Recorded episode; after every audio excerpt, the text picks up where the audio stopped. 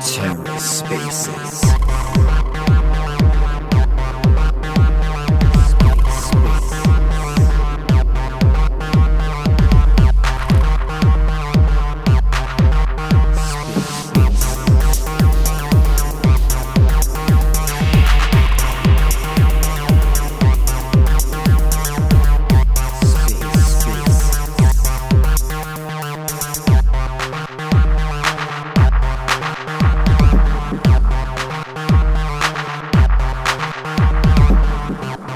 welcome to the Ether. Today is Friday, May 20th, 2022.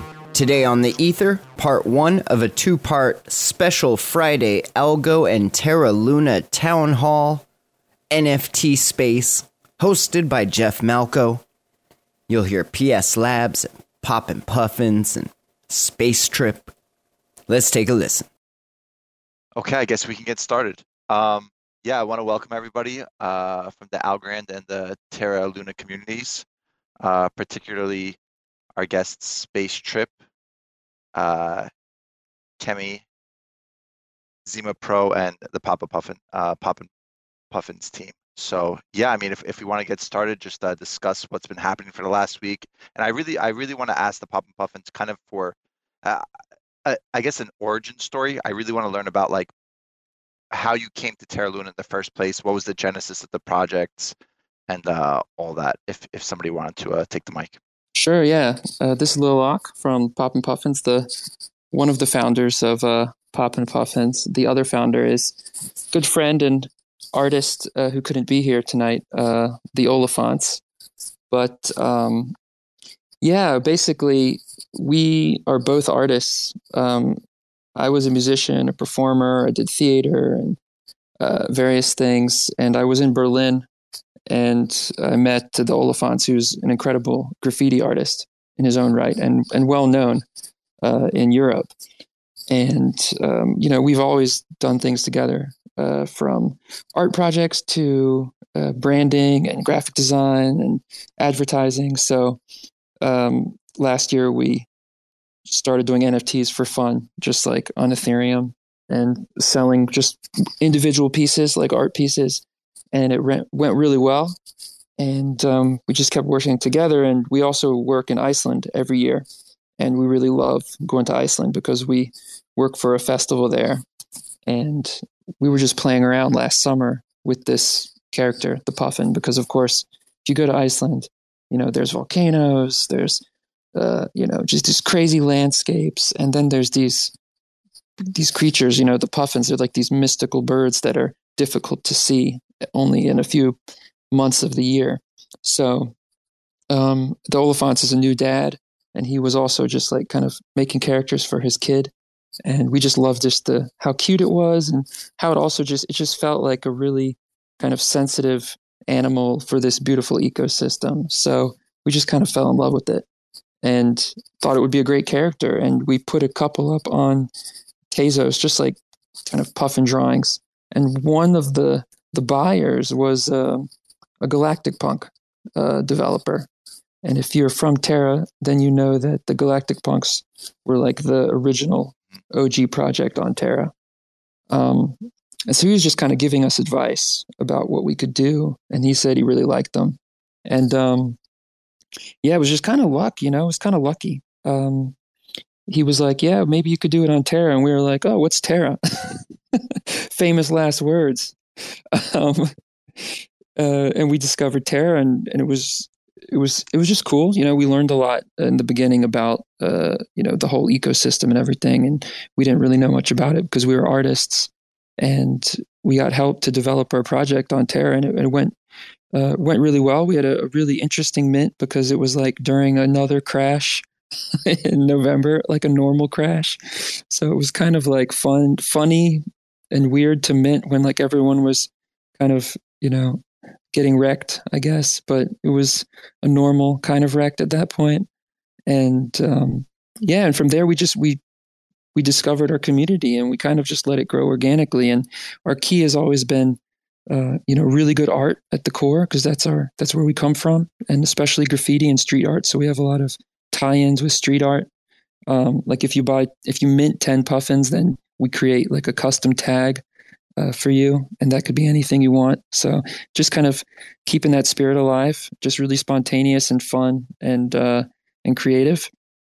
And then our community also has the mission, the kind of a mission at its core of conservation, because you know we're on Iceland, and you know it, the community, the culture there is is you know they're very much you know environmentally conscious, and they use geothermal energy, and um, so they're very progressive in that sense, and it's a very fragile ecosystem. So you know, it just kind of goes hand in hand with a creature. I think on um, on Algorand, you know, we have all these projects with animals, and that's what's so cool because when you when you have an animal as your as your character, right, it just kind of automatically reminds you of the world that we live in, how we're all connected, and it's not just humans, right? There's all these other creatures on the planet.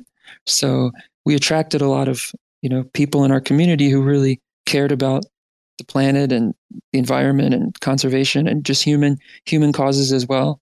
So um, that's really cool, and I think uh, uh, yeah, that, that's how our mission kind of consolidated, and we have this core of art that's fun, but also at the same time we we have this like mission to uh, do something good for the planet and create uh, a community that's uh, you know the opposite of toxic, right? That's really productive and accepting and empathetic and where people can come and and feel love and feel uh, like they have a place where they can just you know have fun and talk about anything. So um, yeah well, that that's our story. That's where we came from. Pretty crazy you know just from from graffiti to uh, to to Terra in in a, in six months just uh, by way of for you know by way of fortuitous uh, uh, serendipity I guess is the word serendipity you know, I, am curious because uh, I know Algoan is here and he could speak to this, but they've donated, uh, they've planted over 100,000 trees.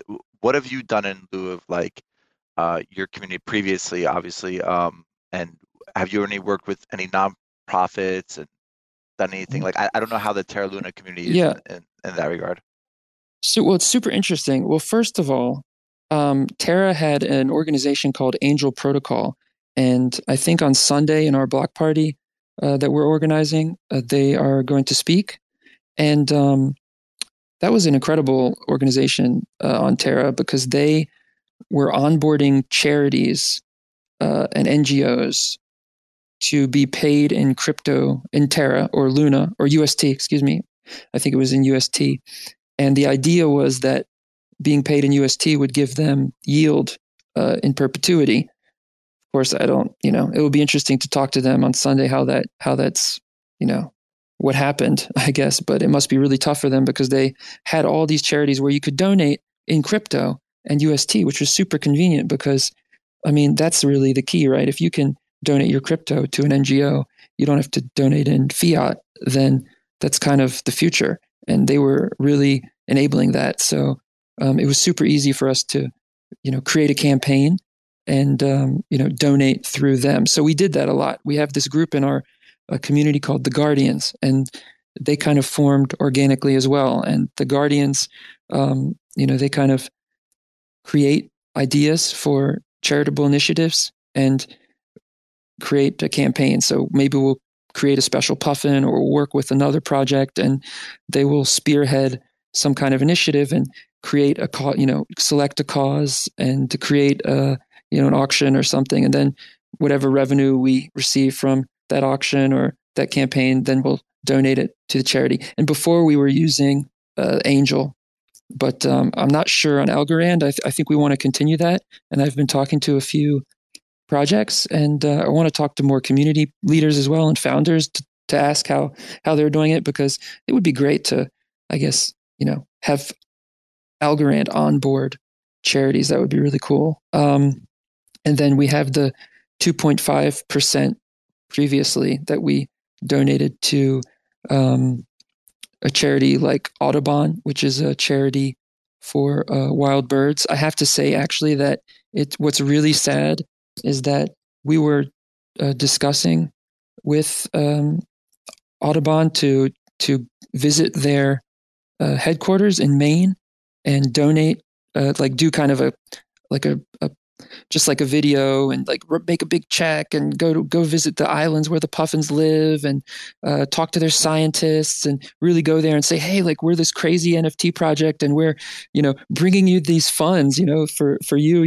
This this is like a big deal. You know these this amount of funds that we're bringing to your small project like we're so excited to do this. And then all of a sudden uh, basically we got we got liquidated and have, have nothing. So I don't think we're going to be able to do that because um, we we were planning to go up in May or early June when the puffins return to their islands, their summer home in Maine. And um, yeah, we, I don't think we can do that. But maybe, maybe not. Maybe now we're on Algorand and I, uh, we can we could still do it. Um, and I think on Algorand we're even going to up our uh, contribution, our um, you know our pledge to uh, you know more than significantly more than two and a half percent. On Terra, it wasn't like a thing to donate to a, cause. It was some projects did right, um, and I think we have space um, space tree in here, and they are really really awesome that what they're doing, and um, and they'll talk about what they're doing, but um, it wasn't like a huge focus on uh, Terra. So I think Algorand is a cool place because a lot of projects are more aligned with uh, that mission, and I hope we can kind of up the ante a bit and um, and and still make that trip to Maine and and donate to uh, to that Project Puffin that we were we were so excited to uh, support. Yeah, I just want to say, like, I, have spoken to a lot of people this last week in the Terra Luna community, and I, I'm I, I think a lot of people in the Algorand community they are you know sympathetic, empathetic to the whole entire situation. You know, people had their huge investments in this ecosystem and this protocol and, and, and it went you know down and and um, you know a lot of people are i can imagine are giving up and you know they're just like they don't want to deal with crypto or they just want to step away period like for for a long time and there's even been you know worse scenarios unfortunately and um, it's sad and, and i just want to emphasize like within the realm of crypto it's always good to like you know only invest what you can afford to lose and comfortable with losing and um, I, I think that people, a lot of people have been through bear markets, but a lot of people also haven't. They haven't seen these type of downturns, and this might be, you know, a wholly unique situation. But um, I, I think that's a lesson for everybody. But um, we are excited to have you here on Algorand. Um, you have the full support of the community. I already talked to you about, you know, if you're able to make the NFT NYC and us, you know, presenting the puffins and all that other stuff, in, in addition to other projects like Algoana, MNGO, and everybody else from the Algo community. So yeah, we're, we're very happy that uh, you know your your project's ethos aligns with Algorand being the green blockchain. So I really appreciate it. Uh, your time coming tonight. Yeah, thank you so much for hosting this. And um, you're right. I mean, even today, I was reading some. If you go on Terra Twitter or Lunatic Twitter and see some of the leaders who were so positive and you know everyone looked up to are just kind of hopeless. Still, there's some you know some really troubling messages on Twitter that you read from people who um, really were invested, you know, emotionally and physically and financially. And yeah, I think it's just important to keep reaching out to those people and saying, hey, like there's, you know, of course you can continue with Terra. That's also an option maybe, but you know, there are also other places where people are, you know, there's there's still communities thriving like on Algorand where people are doing things and moving forward and and there hasn't been a, a, a nuclear meltdown. so you know, there's there's right. We're only down, uh, you know, 400% from the all-time high. No big deal. But, but I mean, let me ask this question. So, in regards to like the tech, I, I just want to kind of dive into that for a moment.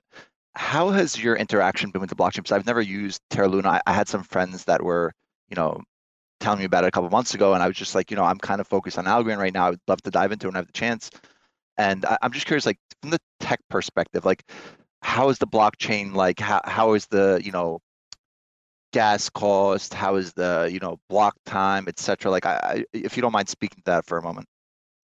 Sure yeah i mean i'm not like super techie but to be honest i used i used terra and the defi system every day. I had like 100 tabs open. I was going to astroport and Stader and i was staking my luna and i was yielding. I was you know i was pool i mean i was entering liquidity pools.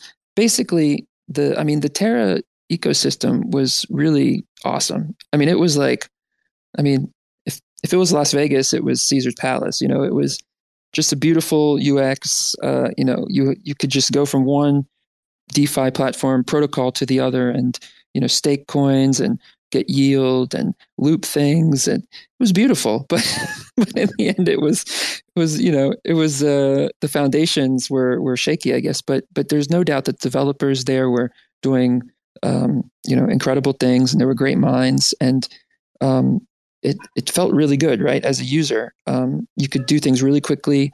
Um, you know, transaction times were just a few seconds, and you know there really was it was a few cents per transaction, I guess. So Algorand is a bit cheaper um, uh, for, for in terms of gas. I think the contracts were more difficult. I know that like you know it was there was a learning curve. There was a very big need and uh, a gap, you know, for developers because it was like a new, uh, you know, it wasn't you couldn't just come from Ethereum and do Terra. You know, uh, Cosmos. You had to. There were some complicated issues, I guess, with being a dev, um, which is not my specialty. But yeah, but in terms of a user they, experience, yeah, go on. I was gonna say they use Cosmos, Jeff. So he ain't coming from like eight gas fees or something like that. Uh, that's a pretty scalable, yeah. cheap network to use. Yeah, totally. I, you know, I was just curious because, like, if if you ever used AlgoFi, TinyMan, um, Pact, all of these other new solutions. I mean, I think the UI UX is it's really improved in the last couple months. You wouldn't even have a Dex. I mean, six months ago. So, yeah, we're, we're growing by leaps and bounds in that regard here in Algo. But um, yeah, I was just curious. Like, yeah, like you said, I, I think the developer thing is like it's it's a cross crypto A to Z. Everybody has that issue of you know having enough developers, but that's that's super interesting. Uh, uh, Kemi, did you want to say something? Go ahead, please. Yes, sorry to jump like this, but uh, Puffin were talking about Luna, and one thing I love about it was the UST utility and um, Anchor protocol. So why people that you were talking why people lost a lot of money and saving because one one thing about Luna they were talking about like okay you have you may you may have your saving life here because we're to give you 20% annually uh, from AP so people were really doing that. I almost done that you know? I was going like to throw all my savings there to to make the 20% ap each year. So i don't know. It, it was something weird like people really was like loving the community. I loved the community. I i also got in in um, luna when galactic punk when went up okay? I mint one and then i was starting like learning about luna and i fall in love the community and all of that. But it, it, it was that that thing that i think that that's why people lost a lot of like yeah I, I think also that terra is very easy to use and friendly network and people love that about that. Yes sorry we, we just jump right about the conversation on Luna. Totally. We, we haven't. No, no, talk, I am curious about us. I was curious about it, you know, because I, I know like um, some people they use Solana and some people use Cardano, and there's these other blockchains, and I've only really interacted a little bit with ETH. Uh, I haven't really touched much else, to be honest with you. Like I, I'm mostly on Algorand, so I was curious, like how you felt like so far coming in and having user experience, like opting into an asset and making a new wallet in Algorand. How has that experience been for you so far? Yes. Also, uh, I think I, one thing I love about Luna is that I, I was able to mint NFT from my cell phone. So I, I work every day. I'm, I have a coffee shop. So I'm in the street. Uh, I, like to Ethereum, you need to be in, in a computer, you know, to try to mint one. But with Luna, it was right there in, in your hand, you know. Oh, I'm gonna mint this this NFT right here, right now, just five, I don't know, 10, 10 five minutes. And that's it. You had it. And you just go and keep of working. That that thing I love about Luna also. I don't know about the Puffins if that's something they, they look about it. Does Algorand have something like that? I mean, I guess you could mint off of AlgoX NFT uh, from a phone. Yeah, I think you could mint off Rand as well now. How easy is that? Is it? Is well, it... they they have Pera support now. I don't know what, that, how you do it, but uh... that's that's a really good thing, you know. That, that for for real, I I got like really in love of the NFT market because I, I was able to do it with my cell phone. I didn't have to do a computer. So I was like maybe driving and I was like, okay, today is mint of puffin. So I'm gonna be aware and I'm gonna I'm gonna buy one, you know? Hey yeah, Kemi, I, did you go on, sorry. No, just um just quick quick never mind. Go ahead. Go ahead, Poppin. I don't wanna detract the conversation. Oh, it's all right. I was just going to say, Kemi, if you had used any of the new wallets that were coming online, you had XDeFi, you had Leap Wallet, because there were some new wallets coming on that were even like improving that mobile experience to mint NFTs. Yes, we were working with Lee Wallet, uh, our mint, because we were minting um, on the day the crash. Okay, we were like five days mint of mint, no. and then all the market went down. So uh, we have everything there, and we were lost. We were talk. We were like really working with Lee Wallet, uh, also for my holders uh, giving some giveaway and stuff like that with Lee Wallet. Also, I had it some USD on Mars protocol.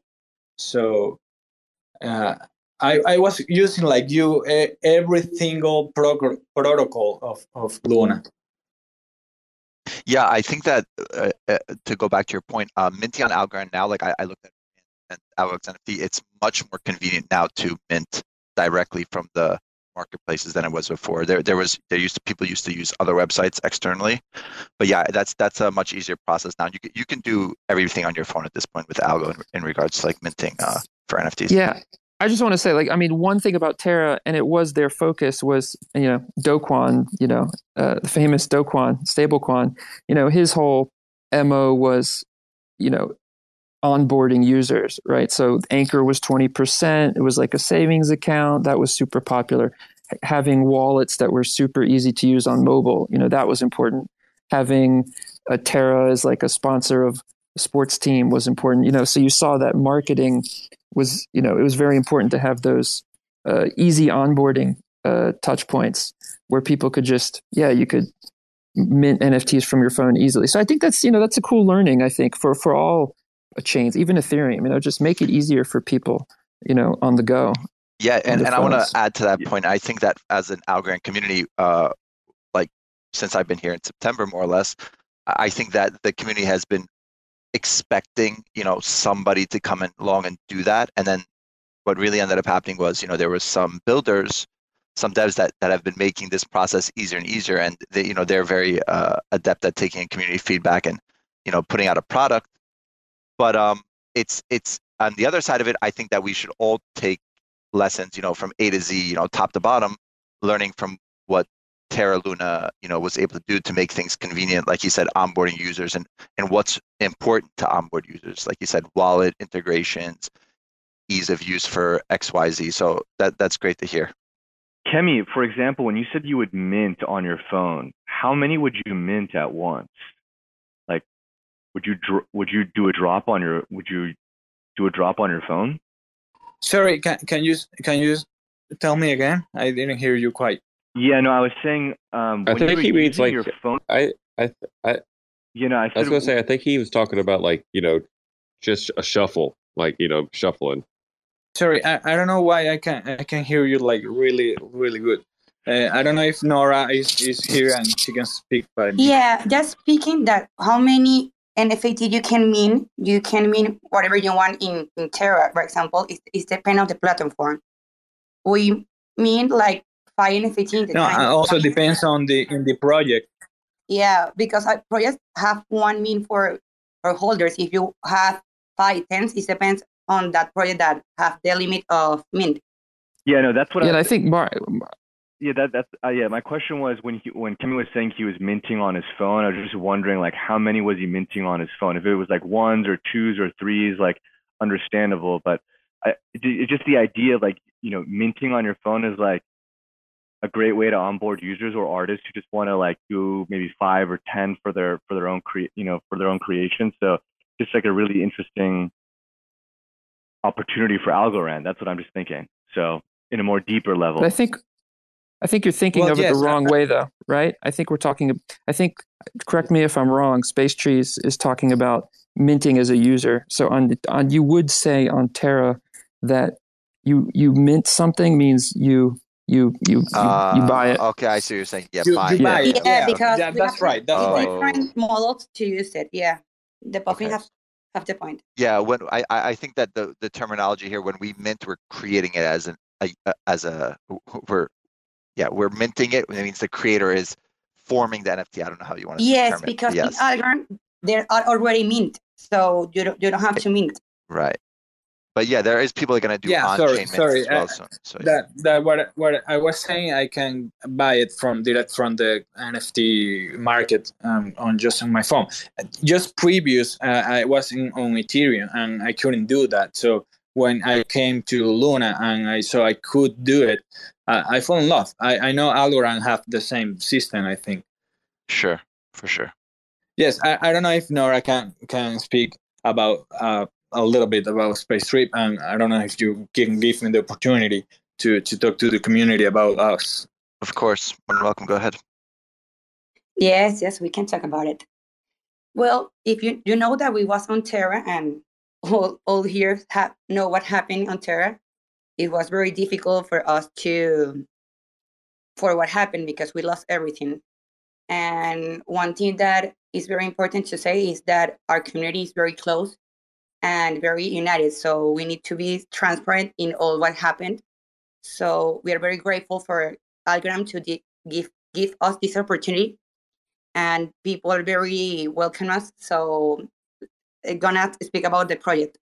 We're gonna have sorry, the connection is very weak. You can hear me? Yeah, you're fine. Go ahead. Okay, perfect. Well, so we are eco-friendly project.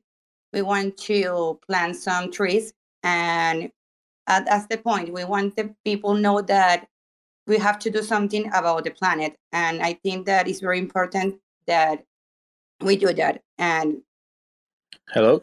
Hello? You're good. Go ahead. Okay, thank you.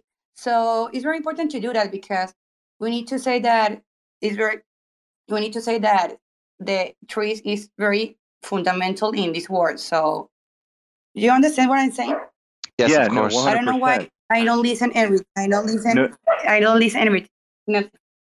yeah, we can we can hear you. We can hear you, Space Trip. Don't worry. Ah, okay, okay, sorry, sorry. So well we we started with Space Alliance in in Terra and then we do a space tree.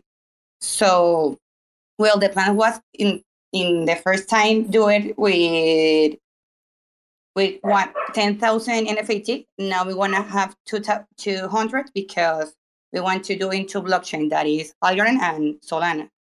So we wanna have Sorry, it is it's two thousand. So yes, for the first. Uh, okay, uh, let me uh, bring back a little bit the the idea. Uh, we started like I'm a coffee farmer, so I, I started see the climate changes ar- around my coffee, and the, the production was really going down and down and down every time. So I, I was like looking at it, why I have low production when I'm doing everything I need to to have good production. So I, I saw the climate changes. I saw that every time is it was warmer. Every every time the the rains were coming like later in the month. So all of that were the climate changes. So I started like thinking, how can I do to to help? Okay, yes, I, I know I have the farm. I can just plant some trees, but how can we do it with the world knowing about the climate change? There is a thousand foundation about it, but we, we have we have to do something about it. So I, I'm in crypto also. I was like in Bitcoin, Ethereum, all of that. So when the NFT come and I see this this opportunity to like do both, you know, to to to how you said mezclar, like to mix the mix it NFT and Yeah. Yeah to mix that to mix to mix the real world with the nft world so i was speaking to nora she's uh, amazing designer. All the designs she she have done it for us. And i was talking to her about doing this and she was like okay let's go. I i, I love it. I love the idea. I love the idea that people can just buy one NFT and that NFT will represent one tree in the real world. And you know, you you you can feel it, you can see it, you can go and visit your your tree around the world. The the principal concept was around the world, but I think for now that we crash a little bit with Luna, we we're gonna start like slowly. Also, we are gonna start with the 2,000 trees. There, there's a lot. That's that's a lot of help we're gonna do. But then we're gonna keep on pushing to to our main goal of 10,000. Yeah, and it's important to say that we're gonna take care of, of that tree, not also planting. We need to take care all these years. Yes, uh, we we. Sorry, it's the lecture very weak, so I listen to myself. So that's what I'm I'm mess talking. I, I can hear you. you. You go ahead. Tammy was talking, but I don't know why I can hear I can hear what they they say. Yeah, I think Kemi's having a, think, um, a connection issue. Ah, okay, okay. Well, I can talk. So if you have any question, I can answer. Yeah. Yeah, I'm so so. You, main project, we're oh, gonna upload go. the, the the picture of your tree of the tree you you mint or the NFT you have. Okay? I think that Hello? means listen to us. Okay, uh, I I don't know what part you didn't listen, but that I, I was saying that every year you you're gonna be you're gonna have the upload of your tree, the picture, the real picture of your tree. Jeff, you gonna say something? That's interesting. So let me ask a question if you can hear me, uh, Spaceship. Um, so you're gonna you want to do ten thousand. You want to do on Algorand and Solana. Um, do you plan on doing it on like several blockchains? I'm curious, like how, how you were thinking about that. I I think that the community management that's interesting. I've spoken to other projects about doing multi-chain mints. I am curious, like how you're thinking about that. Did you end up launching anything on Terra Luna before this situation happened? Yes. Yes, of course. We we launched the first project, Aliens, and then we we were also having the launch of what was what was the, the mint on the Space what was the mint on the aliens? How many originally? Sorry, there were two thousand of of Space Alien, and we reached out like five hundred, something like that. We were just starting, so we didn't know the community as well as we know now, and that that Space Alien make us come right now like how, how we grow is because of Space Alien. That's yeah, that's the way we, we did. Alien was to make us a capital to do a space tree because we don't have money at that time. So we do we do that to make the trees. Yes. So uh, right now that you were saying about the multi blockchain, yes. Um, after we know about Algorand, we were speaking to community and they voted for for Solana. So we were like, okay, let's go to Solana. Then, thanks to the puffins, they were speaking to me and saying like, hey, this is this is a new this is the blockchain I'm, I'm talking to Algorand, so you may speak with them.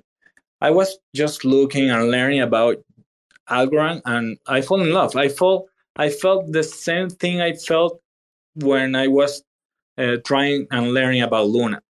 Okay. Yeah, so, and also the green blockchain. That is very important to say. And we are ecologic project, so it's very important to make sense and what and what you are doing. Yes, that's why. So I, I felt so in love about Algorand that Solana we paused it, and we're gonna do it like next month or, or over two months from now. We are just think about Algorand right now. Yeah, yeah. Algorand first, and we are listening to our community, and our community wants both, so we want to do it also in Solana for them. But we we are in love with Algorand. Yeah.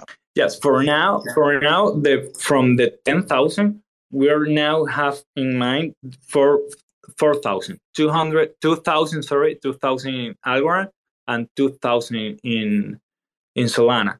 And then we're going to keep looking like to have different multi chains like Cosmos or something like that to to to go 2000 2000 and just go step by step like yeah step by step by step to to get our main goal the 10,000 trees I think it's fascinating if somebody were to do 2000 on I don't know, Cardano, Tezos, Solana. I, I think it would be fascinating, just like from an outsider's perspective, to see how they would manage that type of community. I, I mean, I, I mean, the, the, amount of work I can't imagine, but I, it would be fascinating to see a project launch something like that. So, yeah, I mean, if you're launching an Algorand, I'll definitely be picking one up. And I, I just want to present, uh, you know, bring Robert here from uh, Data Museum as well. He's been helping with the transition for a lot of projects. Uh, if you want to speak on that, Robert. Sorry, I just I just missed that bit. Yeah, I mean, just want to talk about the transition for uh, you know helping the projects move over from Terra Luna. You know, ah, events. Cool. Yeah.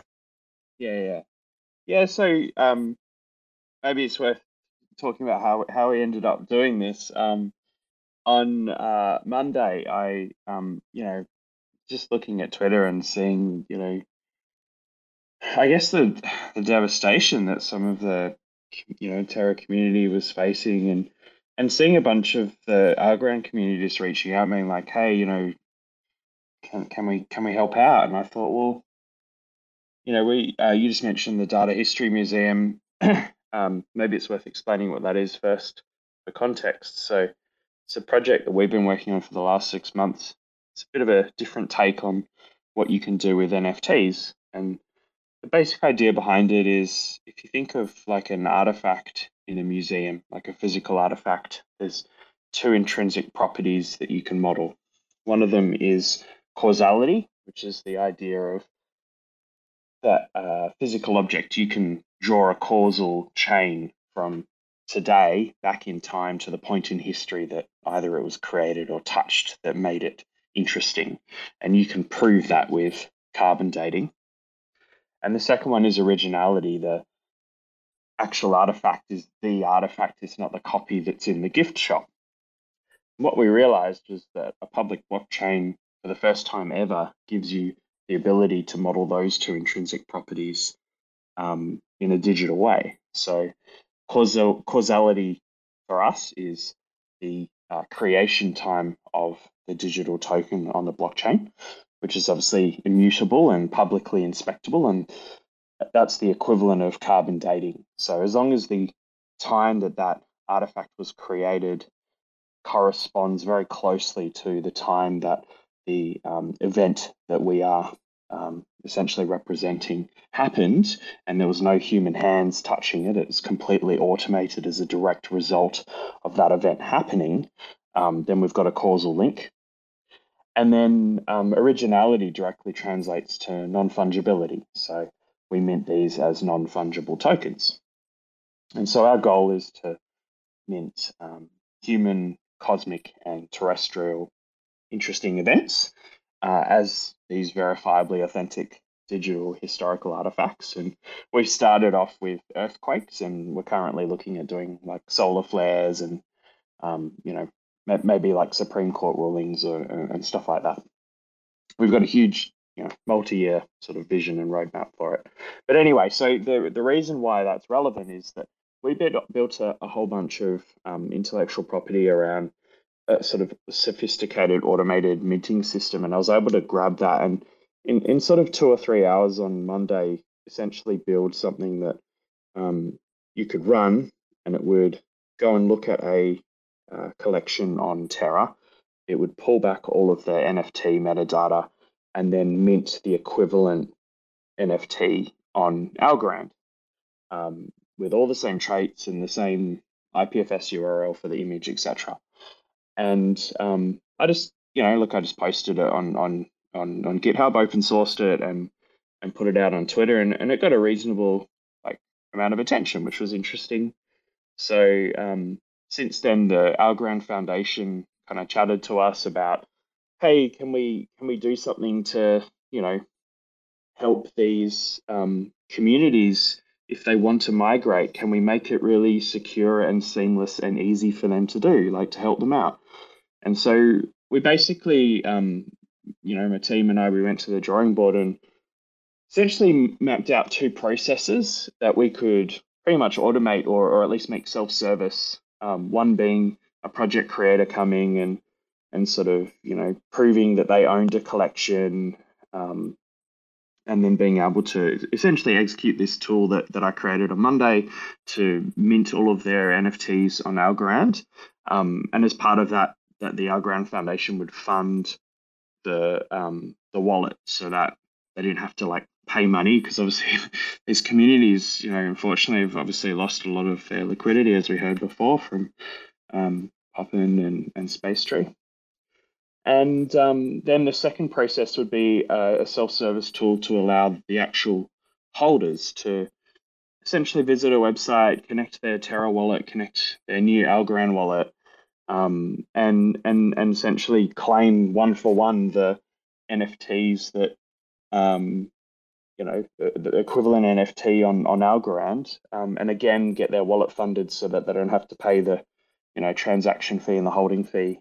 Um, and and essentially, you know, if if we were able to do that, and as well as all of that, provide like education about what what it's like in the NFT community, like what are the marketplaces and how do the wallets work and, and all of this sort of thing to make that sort of onboarding, if you will, a bit more seamless and um, less overwhelming, right? Um, so yeah, that's that's what that's what me and my team have been working on. Um, you know, we've got about like eight eight people, and then and then outside of that, there's heaps of people in the you know Algorand community that are that are jumping in with us as well as the foundation. Uh, you know, a bunch of the people on the call at the moment. So we've just been working really really hard. Um, so we've got um, the initial page kind of describing all this at uh, migrate.algorand.foundation, and we're about halfway through the tool that would allow individual NFT holders to to do their migration. And once we've done that, then we'll how is the ETA on that? The yeah, so what's the ETA on that being publicly available and ready to like use from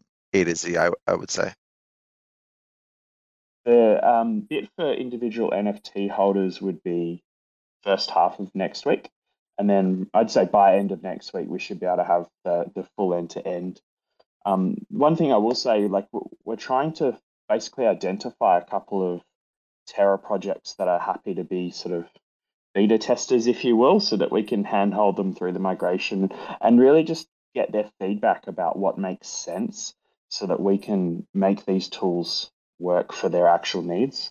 Um, so, you know, if there's anyone listening that like is interested in exploring it, we'd love to hear from you. Um, the easiest way is to go to that migrate.algorand.foundation website and basically sign. There's like a Google form um, in there to sign up, and um, yeah, what we do is we, we drop you in a, a, Discord we've created with a bunch of the key kind of Algorand NFT um, people um, to you know just just kind of make you feel welcome and answer any questions you have and that sort of thing.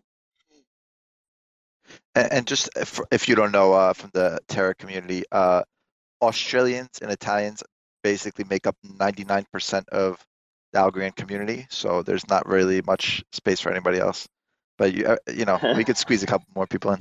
Uh, yeah, who else do we have up here? Uh, Zima, did you want to speak on anything, particularly for the community side? Yeah, thank you. I have a question that just sparked in my head. If uh, I might have some other topic here too, but if Terra were to pull through, is there a way that Algorand, anyone in Algorand knows that Terra could also possibly transition or Algorand could help them transition more green? Because that would be more bullish for Terra as well and help them. Uh, in terms of the tech side? Yeah, tech side. And however, I, I don't know how it is for uh, why Algorand is more green. We're still figuring out how to set up our wallets and stuff like that. So I, am just curious if it's even possible for Terra to go more green. I, I guess Agash or Rob, if you want to speak on that. Yeah, I'm, I'm happy to. I mean, as, as far as I understand it, um, there's there's two key aspects. One would be the fact that Silvio, um, you know, is a Turing award-winning um, cryptographer who designed the pure proof of stake consensus algorithm behind Algorand um, deliberately designed it from the very beginning to be a green algorithm, so it uses a very minimal amount of um, you know computation power. Uh, and the second part then is that the amount that is left is more than offset. Um, uh, so so that makes it a carbon negative chain. Um, and and interestingly, um, Algorand uses climate trade, which is something that um, you know, has the carbon credits being tracked on blockchain um, to offset their credits, so it's all transparent. I don't know, Agash, if you wanted to add anything. Yeah, I guess the, the main thing I was going to mention was the carbon offsets, which I think uh, are is the main reason why we're carbon neutral. So I don't know if Luna wanted to spend the money as well and buy the carbon offsets, and they could probably do the same thing. Uh, so I, I, think to to the point, uh, it, correct me if I'm wrong here. Naturally, Algorand is more or less carbon neutral, but then they buy more credits to be carbon negative, which is not a significant amount if, if, if I if I understood correctly. I don't know. Yeah, I mean it's it wouldn't be carbon neutral, um, but yeah, it's been designed to be really low, kind of um, you know computationally from a computationally expensive ex- perspective, and then yeah, they they more than offset that amount. I don't know. Somebody I, don't know where I was. One of these YouTube videos they said you know seven houses. You know what is it? The amount of electricity that seven houses use per day or something like that. I don't know what the number was, but nothing that crazy. But um, Benji is here as well. Uh, Benji, did you want to speak a little bit about Al Goanna and if people don't know from the Terra Luna community about you know your tree planting initiative, uh, Gilbert the Goanna, etc. Yeah, for sure. Um, great to be here, guys. Um, and I guess on behalf of myself and the the Goanna community, I'd like to welcome everyone from who's come across from Terra. Um, so yeah, like thank you guys for for choosing Algorand. Um, I hope you'll you'll feel at home here.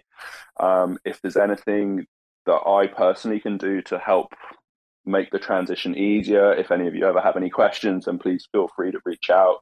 Um, my DMs are open on Twitter and Discord. Um, I'm happy to jump on calls and walk you through stuff. That said, I'm not the most technical of project um, leads when it comes to NFTs, but um, I can certainly point you in the right direction. Um, I think the work that um, is happening behind the scenes that the Data History Museum guys are doing with the foundation is fantastic. Um, just to make this process to onboard um, uh, projects and communities as easy as possible. I think it's a really a really great initiative, um, and I guess I just urge the wider Algorand community just to you know let's open our arms, let's be as welcoming as possible to these Terra communities. They've obviously had a really shit couple of weeks, um, for want of a better word. Um, so yeah, I think we should be as welcoming as possible, and let's you know, we've got a we've got a fantastic community here, um, and you know some really great people. So I'm sure that's it's you know it goes without saying that you will be incredibly welcoming. But I think also for us, there's a huge benefit um, as a, a growing NFT community that's still comparative with some of the other chains, it's relatively early days. Um, so to be able to onboard, um, you know, established projects um, and um, experienced NFT collectors and communities, I think is a real a real big win for us um, within the Algorand family as well. So um, yeah, let's all just do everything we can to make everyone from Terra feel at home here on Algorand. I'm super excited. Um, about hearing about kind of what Space Trees and the Puffins projects both doing. Um, with the Puffins guys, I mean, the idea of doing like you know like in person meetup in Iceland, I think is just insane. It's like you know for everyone, it's like a full bucket list item, and you know you guys having a, an environmental aspect to what you're doing around like wildlife conservation. Um, I think sounds really cool. Um, I was really excited by some of the stuff you were saying about um, the project, which was onboarding charities and organizations onto Terra, so people could could donate directly with crypto. That's something um, you know we've kind of talked about quite a lot here on Algorand, um, and like space trees as well. I think you know there's a lot of synergy um, between what you guys do and what what we do, and um, I think we share a lot of very similar values as well. So um, perhaps you know we can find a time sort of away from the public domain and i'd love to jump on a call and learn more about your project and fill you in a bit more in more detail about what we do with our our tree planting initiative as well, and see how we can we can work together and support each other there because um because yeah, I mean we're obviously very similar um, in that regard. Um, and I guess if I kind of speak about that first, um, when we launched uh, back in September, um, I was kind of conscious at the time that, you know, I guess NFTs were kind of publicly like they kind of exploded in popularity, so they're in the sort of public domain. But there was always this bad press around, you know, NFTs are bad for the environment, um, and at the same time, you know, we were working on Algorand, and Algorand, one of the features as we've talked about is it's you know it's carbon negative blockchain. So it's kind of it was a really good opportunity to demonstrate that NFTs didn't have to be, and they aren't necessarily bad for the environment. Um, so we wanted to use them as a tool to kind of do good, and we started with the simple goal of we're going to plant one tree for every NFT that we produce. Um, we were incredibly fortunate that we got um, really great community support, and the, the project kind of took off. Um, so we were in a position to do a lot more than that. Um, by December, we'd done about 40,000 trees, which was really cool. So we plant through an organization here in Australia called Carbon Neutral. Um, they're a really great, great uh, organization that they plant this diverse range of trees and shrubs. So it's all kind of um, it helps contribute to biodiversity as well as carbon sequestration. Um, they also work on land which is kind of legally protected by a covenant, which means the trees are going to be protected for like the next hundred years, which I think is also really important um, as well. And I know I love how you you guys talked about um, that people could actually like see their tree. I think that's really cool, and I'd love to learn more about how that kind of mechanic works as well. Um, and I guess the tree planting from there just evolved. I started working um, with Kavita uh, Palani. She's kind of come in and partnered with me. And um, towards the end of last year, we actually established uh, the Al Goanna or the Gilbert Goanna, sorry, uh, tree planting fund. And the aim of the fund is um, we kind of raise algos um, through partnerships, donations, NFTs. Um, and these algos are then put to work in the ecosystem. So the idea is that they'll generate a yield through DeFi and governance. And that allows us then, we're currently doing it on a quarterly basis, but at the end of each quarter, we'll take the yield that's been generated. Um, and last quarter, we took like 5% of the assets and we kind of liquidated those. And then we went and supported um, tree planting projects uh, around the world. So that's that's kind of the, the big goal with the, the tree planting fund is just to kind of keep growing that keep expanding um, our reach, having a bigger impact, um, and planting more trees, which is really really exciting. Um, so again, yeah, I'd just like to extend that offer to to Space Trees. Let's jump on a call and and chat about what you're doing and how we can we can support each other. Um, in terms of our project, um, the first collection was was pretty small comparative to I guess what you see on some of the other chains. There was only 489 NFTs. Um, as part of that, we had sort of a staking process where people could stake their goannas, and one of the rewards for that was that they got um, they got to produce like a goanna egg. Um, and then we've also run a couple of snapshots um, since then as well. Um, and this is all kind of leading up to our sort of V2 series, our second edition, which we're looking to get out kind of in the in the coming weeks, uh, weeks and months, um, we're aiming for kind of June, July release. Um, and this it's going to be a bigger series. There's going to be 5,555 NFTs in it. Um, and part of uh, the activities, I guess, that's been happening within the community um, has helped craft the narrative that's going to shape this this new collection.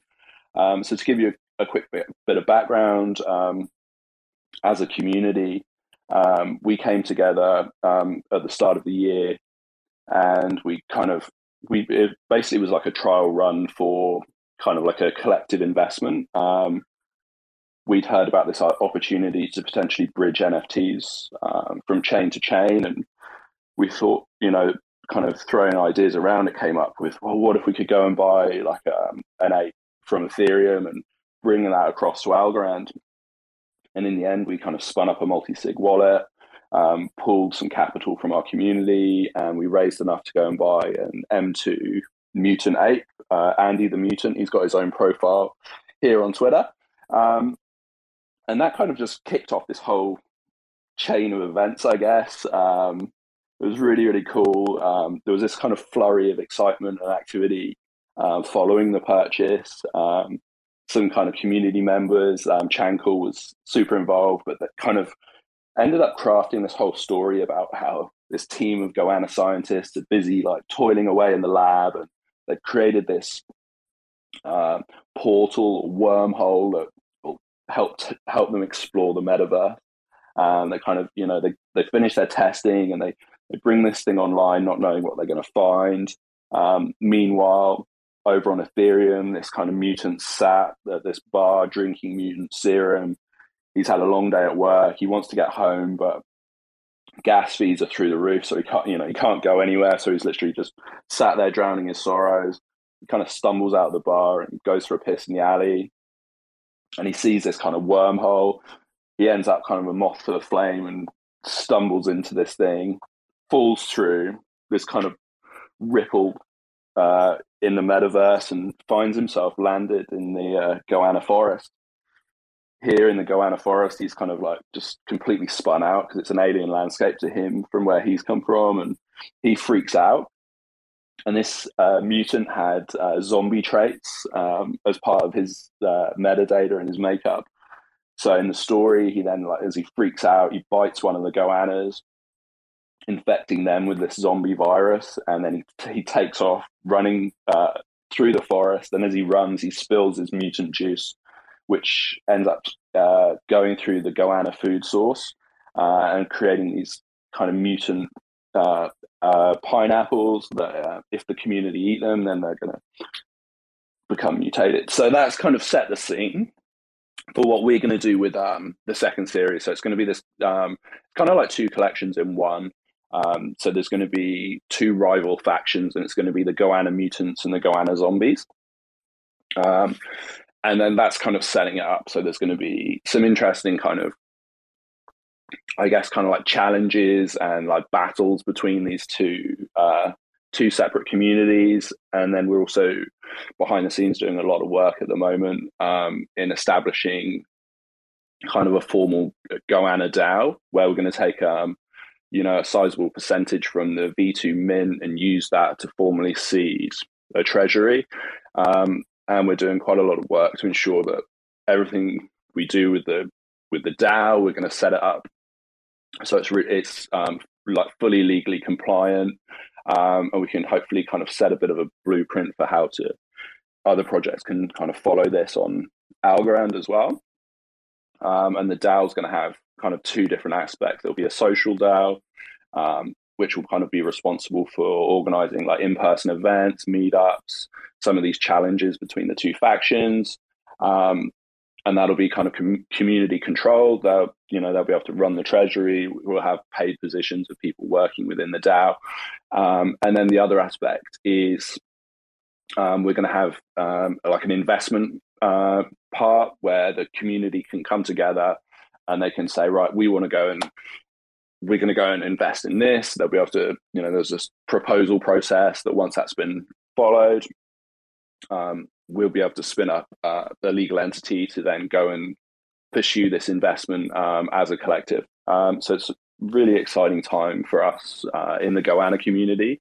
Um, we're really looking forward to being able to expand the size of the community and onboard a lot of new users into our ecosystem.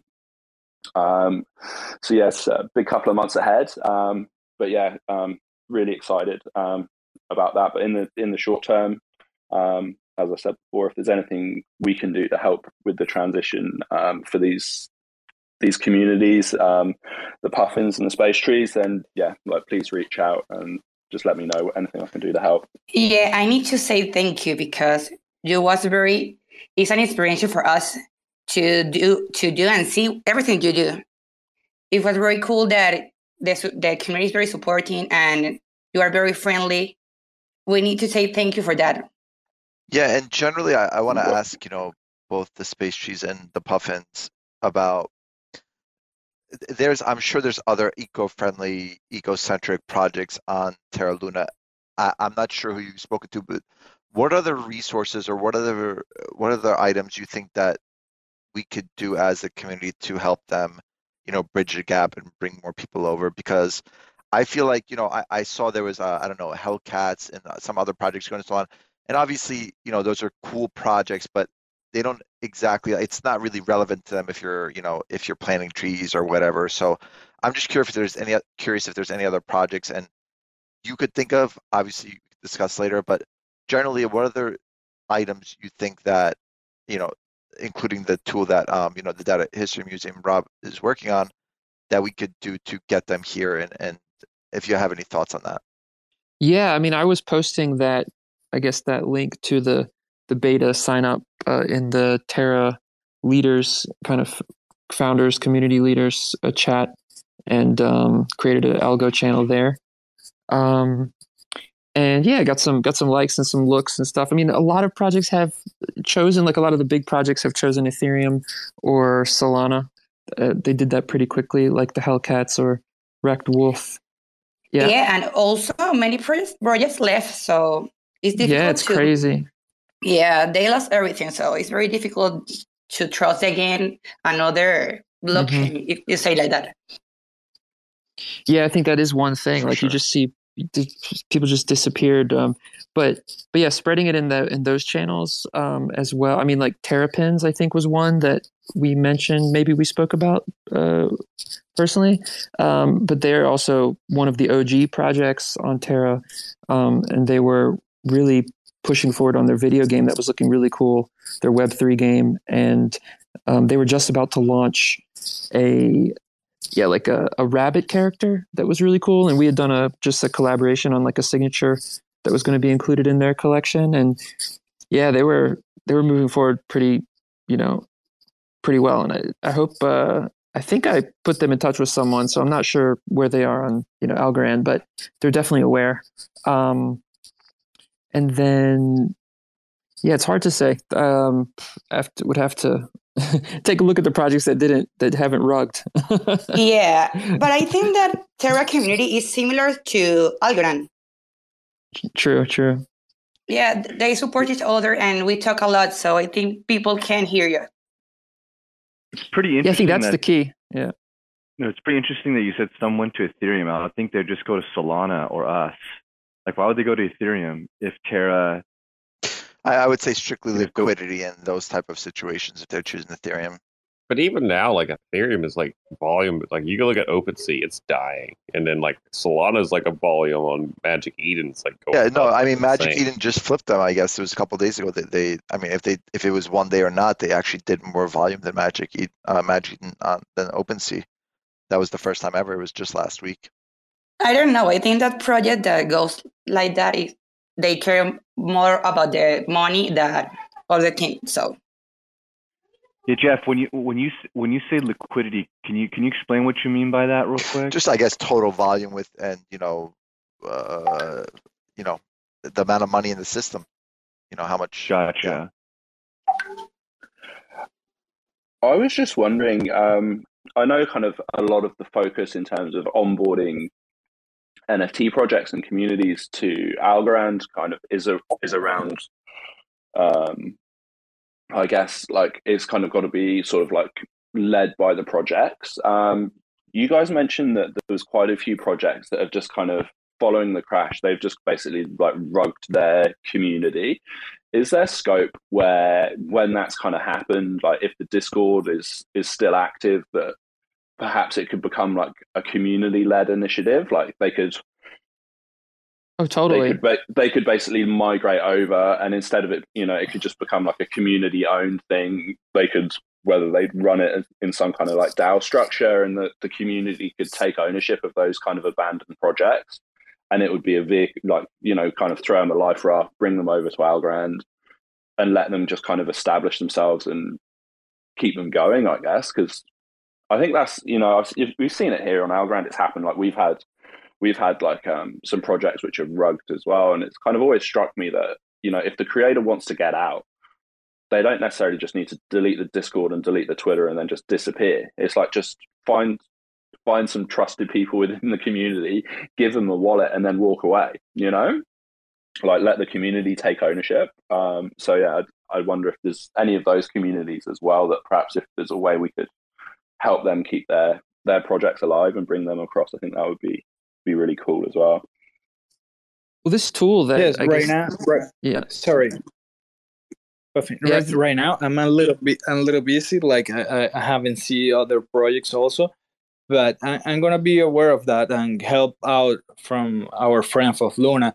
I have been talking about a lot of friends, uh, and I told them to to go to Algorand, but uh, they they they're doing like uh, DAOs and about the community and communities choosing Solana. I think so. Like something like happened to us. The first thing we we vote, uh, community won Solana.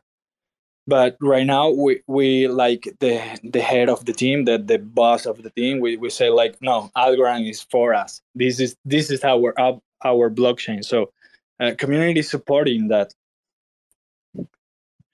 It's very interesting that Solana always like. I, I'm hearing with like the DAO votes. You got you're putting up a vote.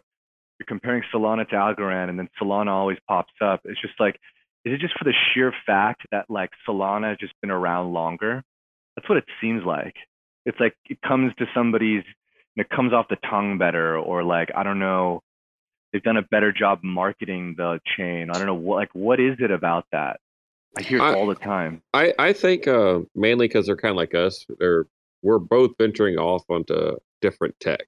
Like you know, we are using the AVM. They're focusing on like you know Rust, and uh, I feel like uh, we're just kind of like we're using blockchain, but we're using it different ways than most people are. Yeah, I mean, in terms of a, a project as well, I mean, they there's a lot of tools that you can like modular stuff you can just build on top of each other. You know, whether it's Discord verification or marketplace integration or bots, and there's just so much. There's so many toys to play with. You can kind of build, you know, uh, you know, you can just build all of this logic out without uh, you know needing to develop it because it's just there. But there's a lot of pay. You have to pay for a lot of things, and there's you have promotion is you have to pay for promotion. It's a very much like a pay to play ecosystem, and a you know like a, it's kind of like a Las Vegas, you know, kind of promoter landscape. You know, it's a bit scammy, and that's also what I what I didn't like about it. And um, but I think you know it's it's just a lot of people come from that, right? That a lot of people on Terra uh, came from Solana as well because there's that kind of degen spirit, right? Oh, we have our Um, degens. that's part of- uh, for sure. Okay. don't don't get it Yeah. twisted. They're they're here. They're lurking. If you look, if you scroll through the chat, they're lurking down there for sure. Um, no, there's no. Okay, well, hello everybody. Yeah. Um, but Speak up. no, but I, I think that generally, I, I would say this about the Algorand ecosystem, and I don't know, this is just my observation overall. Um, the people that are here, they're a little bit more, I guess, a group as a whole, the community, I think they have a little bit more wisdom. They have a long term perspective, they do their own research. And um, obviously, you know, you chase, you know, these crazy moonshot coins that are worth nothing and, and you know in, in a way like the people that are here in the ecosystem now it's like you could say oh you know you're pumping your bags blah blah blah but it, honestly for me i've been buying since two dollars i'm buying at 50 cents. I, I i objectively chose algorand from day one because of the team and the technology. And you know these other ecosystems you know solana is like a light switch people make jokes and cardano you know it's not super efficient it's you know it's not it's kind of vaporware like you can have all these other critiques. I, I will say one thing algorand is consistent it works um, it's built to scale and i think we're just getting started and obviously the macro doesn't look good and that affects algo and you know you could make all these other critiques about tokenomics etc but i think when you push all that fun aside if you could look at it like from a tech perspective and you understand where we're going in the next um, you know year two years um, that's why people are here the people that are here in algorand now they kind of understand that so yeah We're still buying at Yes, 43 uh, cents, man. for sure I, I was gonna say that um, I really love Algorand. Sorry, I really love Algorand between at Solana because I was in Solana Phantom wallet and it's so slow to do something, and Algorand goes like way more faster. So uh, just doing that, so just learning about both blockchain and doing that, you see, okay, this is the one. This Algorand, Algorand is the one that to choose. You know. Yeah, and I want to ask. Yeah, the te- go ahead. I was just gonna say, yeah, the tech is like really nice. I have to say that. Like, that's what I mean. The potential of, like, and I actually like when you have to approve the, the ASA because it means that there's no spam, uh, which is interesting. You know, it's kind of a it's friction, but it's it's a, it's kind of a USP in a way. I never experienced that, but you know, it's a learning curve. But I like all, it. all they can send you is algo, and who's going to say no to free algo? Yeah, you could. Yeah, my, Like- my wallet is open, ladies and oh, gentlemen. really? You can send me algo anytime. But I want to ask if anybody else in the audience is from the Terra Luna community. Feel free to request. We'd love to have you up here as well. But uh, yeah, keep going, gentlemen. Yeah, when you first experienced the ASA thing, what did you think? Poppin. I was confused. People are like, "Can you accept this first? And I was like, "How dare you? I accept. Send it to me." Like, do you think there's a better Yeah, way of I- explaining that somehow? Like, you know, I Uh, yeah, I think it's communication. Definitely. I got scared, you know, like signing this like for what, you know? And then I I I I, I learned a bit a little bit. I, I read a little bit. And I was okay, okay, let's do let's do it. I feel like after people, you know, hear about it, it'll become more, you know, I think more yeah, I, I think the distinction. I think that this is a, actually a really good point. Everybody should make a note of this. Opting into an asset should not be scary. A smart contract is different. I think that that like through your wallet, just opting in purely, that should not be like, um, especially for a one of one. I think that should be, I guess, communicated better because I think that. Correct me if I'm wrong here. Like when people use the wallet and they don't, they're brand new. They can't make that distinction between, hey, like I'm clicking something, I might be signing access fully to my wallet as opposed to a single asset. So I think that's yeah, Exactly. It that's- seems yeah, scary. I could see that that issue. I got Yeah, I agree with that. I think um, I don't know if anybody has used the new version of Pera Wallet. A cool feature they've done is if the receiving person also has a Pera Wallet, when you try and send an asset that they haven't opted into, you can now request them to opt in, and they get a notification to press like one button to accept it, and then it tells you once they've opted in, and you can send the asset. Which I, I did today, and I thought was really cool. And I was like really excited about this. interesting. Need to look at that. oh wow, that's pretty cool. But you but they have to have a Pera wallet, right? Yeah, yeah, they have to Yeah, be like exactly. open it up on the Pera wallet. You'll see it like a notification pop up, like, "Hey, this guy wants to send you this asset. Do you want to opt in?" Like a friend request or an email. You know, like it's pretty cool. Yeah, I um uh, I I noticed today like when I sent myself my NFTs to my um uh to my wallet connected to my Pera, I got notifications for it. That was cool. Like, oh, your NFTs are in your wallet now. I thought that was pretty sweet. Um, dude, MyAlgo should do that. Where is he? Or where is that person or that person? That should be um uh that would be the you know I'm sure everybody here uses MyAlgo wallets at more, right? So I know I use it on a daily basis for all of our multi-sig DAOs, but I'm uh um Yeah, it depends on what I'm doing. You know, um, to be honest though, using that uh that uh, verification where you use your phone and your computer, like and essentially you use like an offset phone to approve, it's actually more safer than a ledger. So if you just like or just scan the QR code, that's for the like the Pera wallet, you can essentially have like an offline key like that. It's pretty cool. So I like that function on there. yeah, I'm just What's- you know yeah.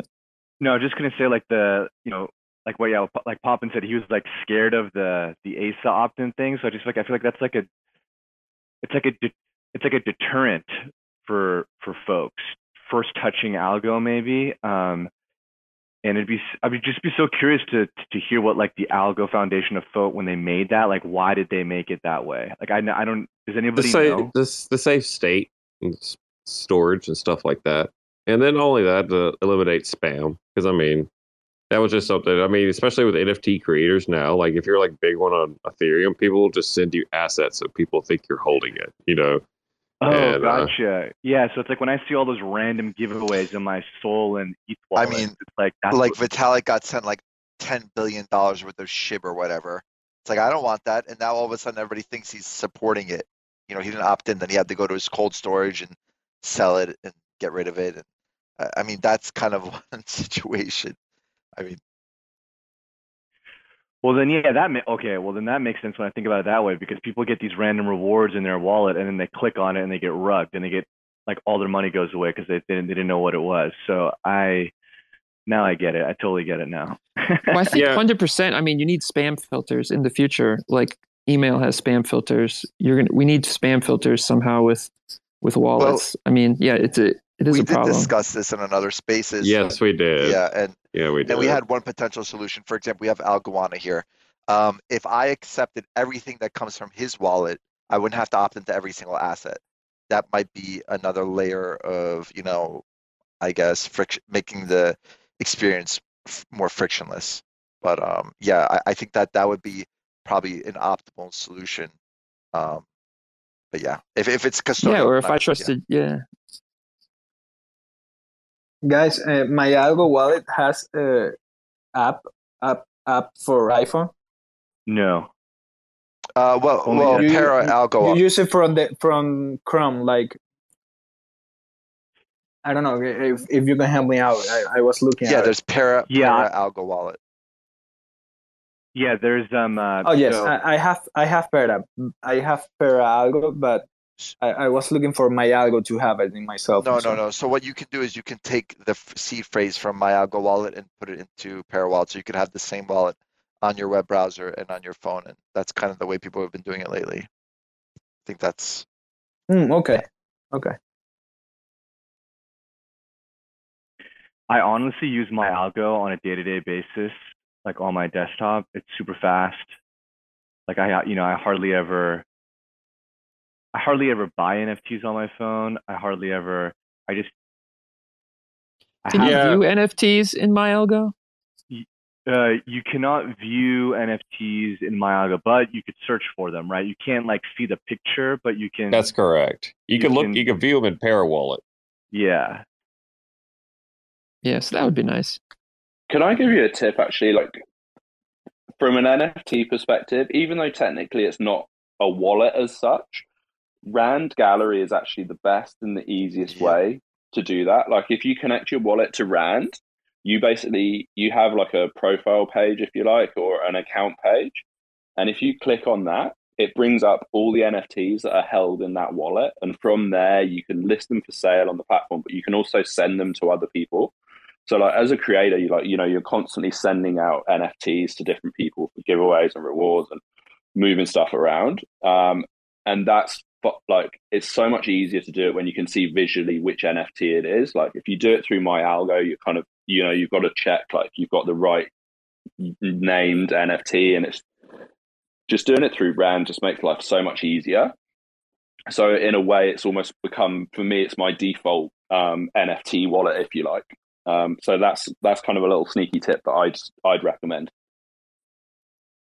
Yeah, I think that's totally makes sense. I think I just keep on bringing, I keep on bringing up MyAlgo because uh, I think of just the multi-sig functionality because I feel you know I'm using that so much, obviously for the things that I'm doing within our DAO. But when it comes to like creator and NFTs, yeah, Rand is like cream of the crop. I think of algo in terms of that for sure. What kind of tools are there to like create DAOs? And like how, how are people going about that? In MyAlgo or in Rand?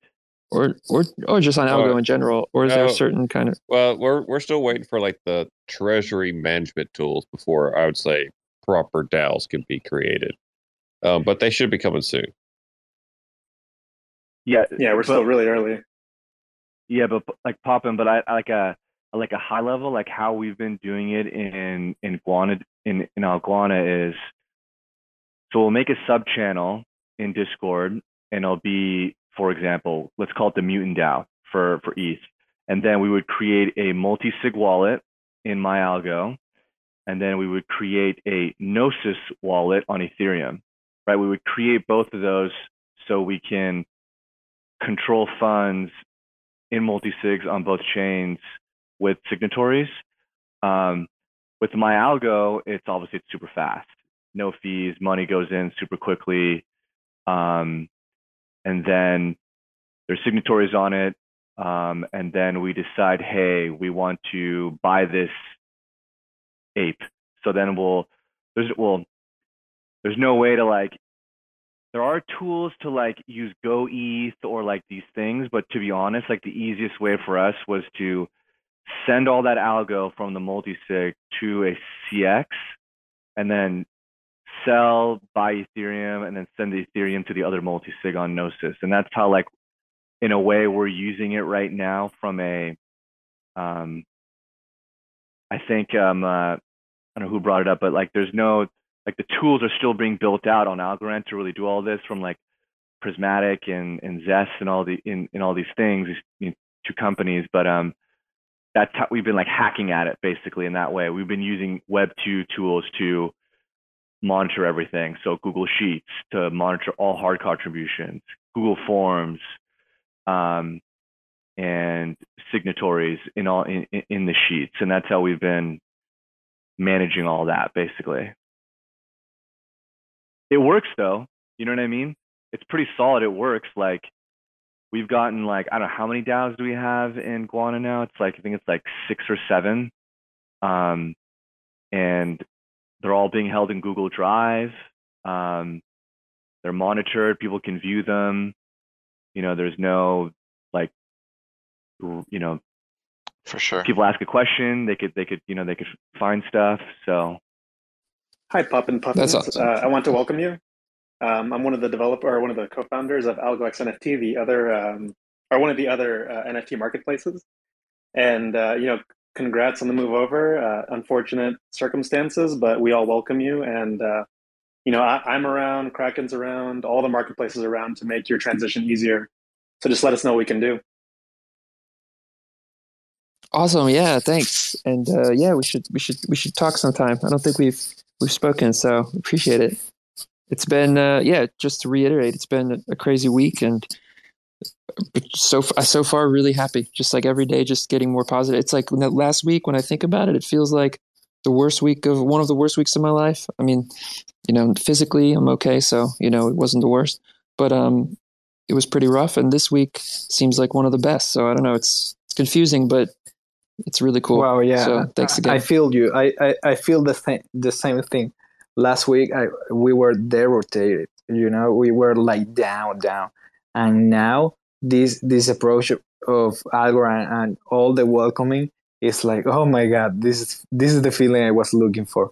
So thank you, thank you so much. Also, Algo Algo NFT. I I haven't spoken to you, so I just follow and I will keep uh, DM you. Come for the love, stay for the NFT. One hundred percent. Is there I any have one other question, Terra uh, projects? Ah. I did have one question of the Terra projects. Uh, how big are your mints? Or because I, I jumped in your Discord and I saw there are like two thousand people there. So I was wondering, like, how big are the releases on, or were the releases on Terra? And how big are the other Discords? You know, how many people are in the Terra ecosystem? Yes, some were pretty. I mean, Galactic Punks had. I mean, the mint was ten thousand.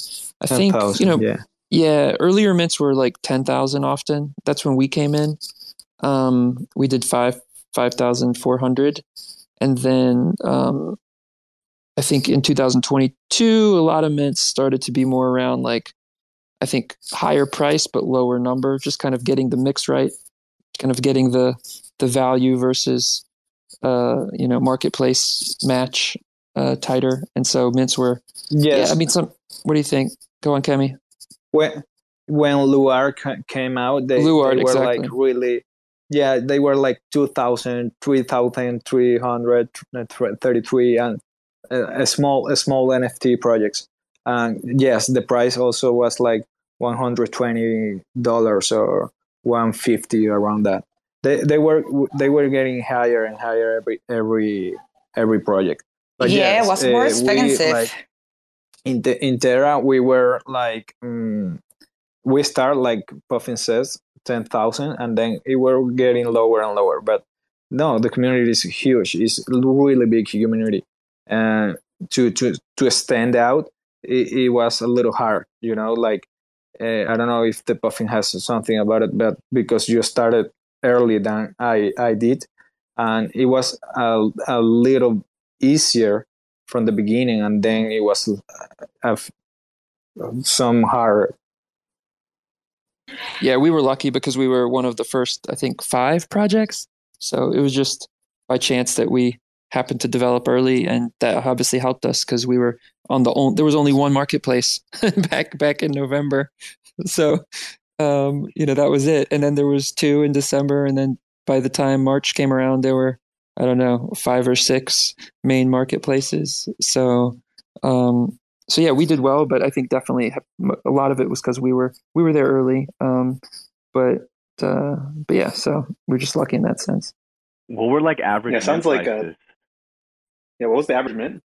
Um, it, it depended on the project because projects had different utility. Like some some NFTs were like for games, and some were, um, you know, mutable, and others were, uh, you know, just really like exclusive communities. So it really did depend. Uh, your average might be yeah, 100 to 250 probably was your average, but you had higher projects that were minting for 500 bucks, and you had projects that were were like 50 bucks too, depending on the the kind of the value yeah. prop, I guess.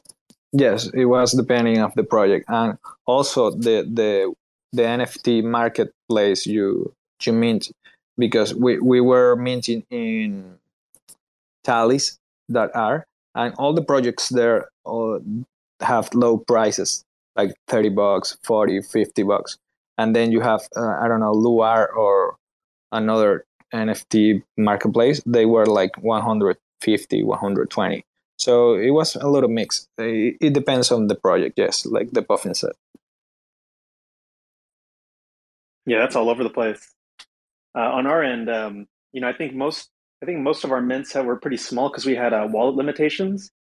So you could only really mint a few at a time unless you had like uh, three or four or five wallets. And more recently, uh, Algorand's actually expanded that feature. So now one wallet can have like 10,000 NFTs. And with that, actually, uh, we're hoping to, well, on on AlgoX NFT this Monday. I invite everyone here. We're going to be hosting a 10,000 shuffle, and we want this to be historic. We want this to be the uh, the first shuffle on Al, on uh, on Algorand history to sell out in one day, 24 hours. Uh, it's going to be a little difficult. It's 100,000 NFTs. Uh, our the mint price is going to be about 10 algo, so like four dollars and fifty cents. Not too bad. It's going to be a algo pixel or pixel squirrels um, you know, I invite everyone here. We also created a special feature that we're going to release that day. And, you know, please show up. Uh, I think I'll go squirrel. Well, Pixel Squirrel seems like he uh, jumped off this chat, but he uh, he has a lot of plans for his project. He actually just received uh, an Algorand Foundation grant, so he has big hopes. And you know, I invite everyone there. Here, I'll throw up a link as well. Sweet. Yep, there it is. nice. Yeah, I did pretty decent on the Goon Shuffle, and that sold out in one day. So I got high hopes for the Squirrel one. How big one is the Goon? Forty two hundred. Oh yeah, and on uh, Algorand, we don't call them mints; we call them shuffles. Uh, everything's minted That's my ahead bad. of time. I yes, used to that. So That's the word I- that we're I- looking for. Also, we, we said a candy machine. You said a shuffle. So But yeah, Yeah. We might, we might may have to steal that one candy machine. That might be better, actually. yeah, we, we Well, said it. that's uh, okay, Solana. We're gonna set the candy machine, and you said it the shuffle. Yeah, we, we're getting used to it. You know the words you, you say and the the the the one I used to use. I actually kind of like Candy Machine. I think I prefer it over shuffles. Well, I, I'm I'm getting used to shuffle, so don't don't change it anymore, please.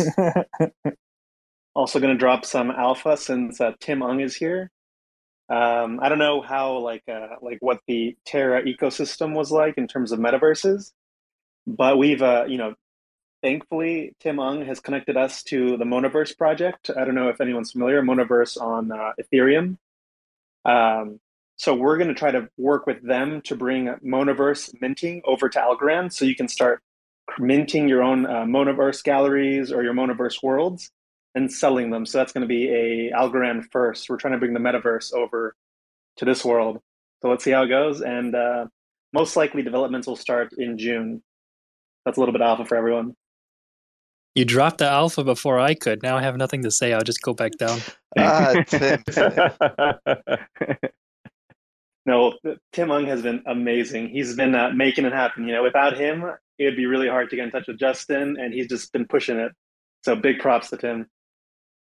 Yeah, I guess uh, to explain a little bit more for everyone, it's there's no promises here, but one of the things that I really have been pushing for ever since I joined the Algorand family here is to get a really high fidelity metaverse platform onto Algorand so everyone can enjoy a world of their own.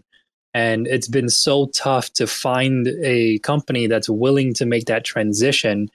And it's taken until now to finally get to this point where Monaverse is considering that transition, but they will remain as a cross chain platform at that point. So they'll still be on Ethereum and they'll also be on Algorand. And the big idea here is to do a test net first and slowly build it into something where we can release it so everyone can then enjoy it. Uh, I don't want to make any promises here, but I do know AlgoX NFT and I, and also Zest Bloom, all of us have been really pushing as hard as we could because we think Algorand would be the best place for that platform. And here's why. Uh, right now on Mona, one of the features that they have that people haven't been taking advantage of is the token gating aspect. What does that mean? If you connect your wallet and you release an NFT series, say the Goannas release a series, and all of it is connected to one wallet, you can then token gate that space so that only the people within your organization or that NFT uh, or who hold one of those NFTs can then enter that world and be within it. So if you start to think about the the the ways that this could be used, there's the coffee DAO that's on Algorand already and others who have been trying to create something like this. And I think that this is a great opportunity for Mona to really shine in that way. The reason why they haven't been taking full advantage of it just yet is because we all know how much gas fees are and how much it costs to buy an NFT right now on Ethereum. So I think as a more community driven blockchain, I think Algorand was the best place for them. We were also considering Solana, but as of right now, I do know that we're shifting into Algorand, and I'm so happy that AlgoX NFT and I have been pushing hard to get them on board. And the one question I did have for the people coming over from Terra and Luna is Have you minted something on Algorand yet? And what did you think of that experience? And the reason why I asked that is because uh, AlgoX NFT and I had a meeting with Mona today coming from the ETH area and what they saw when we were doing a testnet version is as soon as we clicked the button to mint something, they were like, oh, it's done. And so I'm just curious on your end, you know, when you're making the transition to Algorand, what has your experience been like if you've minted something already? I haven't. I, I want to. I'm, I'm looking at the projects and all of that, but I, I haven't. I really haven't. I maybe this uh, to, tonight I'm gonna meet something. I promise. I, I am looking to the projects and learning about it, but this week has has been so much work, so I, I really haven't.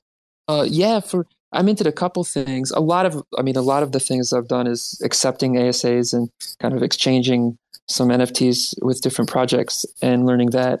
And, but um, the first thing that I noticed was I had to like sign a lot of so Terra was fast. I mean, that's the thing. Terra was nothing like Ethereum. It was a, a, a nice process. Um, but there were on the mints, there were a lot of often there were like bots and um, you know, you would they were time limited, so you wouldn't I don't know if that ever happens on Algorand, but like I don't understand. Get front run by what, bots, and you what can't. What was the reason for the time limits on the mints? I'm curious. Like, what was the thinking behind that?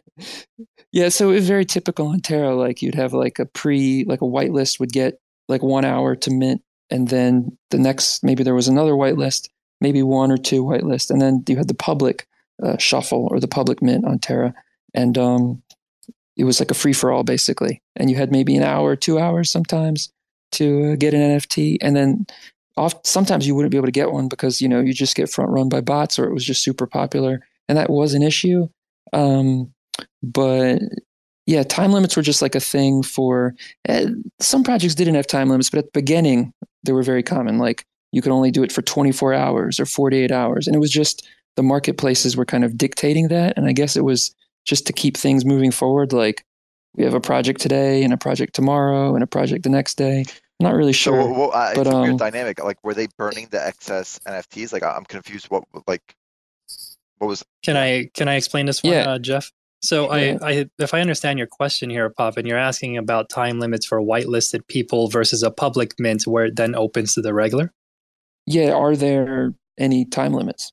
Uh, Like, as of right now, uh, in Algorand, I haven't seen anything like that just because the ecosystem hasn't gotten to that point where it's necessary. The other uh, question you're asking was about bots. I haven't seen a lot of bots in Algorand buying up NFTs during mint. I do know that there's probably someone out there creating bots to do it, but the ecosystem isn't at that point where that's a big concern. I do know that there are projects right now, like um, there's the the Alien Tourism Project, which is launching this weekend, actually, where they're actually doing a whitelist token. So they're sending tokens to people who were whitelisted, and those people will then be able to buy first, and then they'll open up public mints on a on a separate day. Cool. That's a good way to do it, probably. Um, and then my other point was when I minted my first NFT, I had to like click a bunch of transactions. Um, I don't know if that's, do I have to do that every time? But like the first one I had on my MyAlgo wallet, I had to click like, it was like five different uh, transactions, I think, before I could mint my first NFT. I only don't had to think do that so. with like my ledger with my ledger, right? Like click in, you know, click in. But on my algo, you know, now it's Yeah, I did it with my Ledger actually. So is it only with Ledger?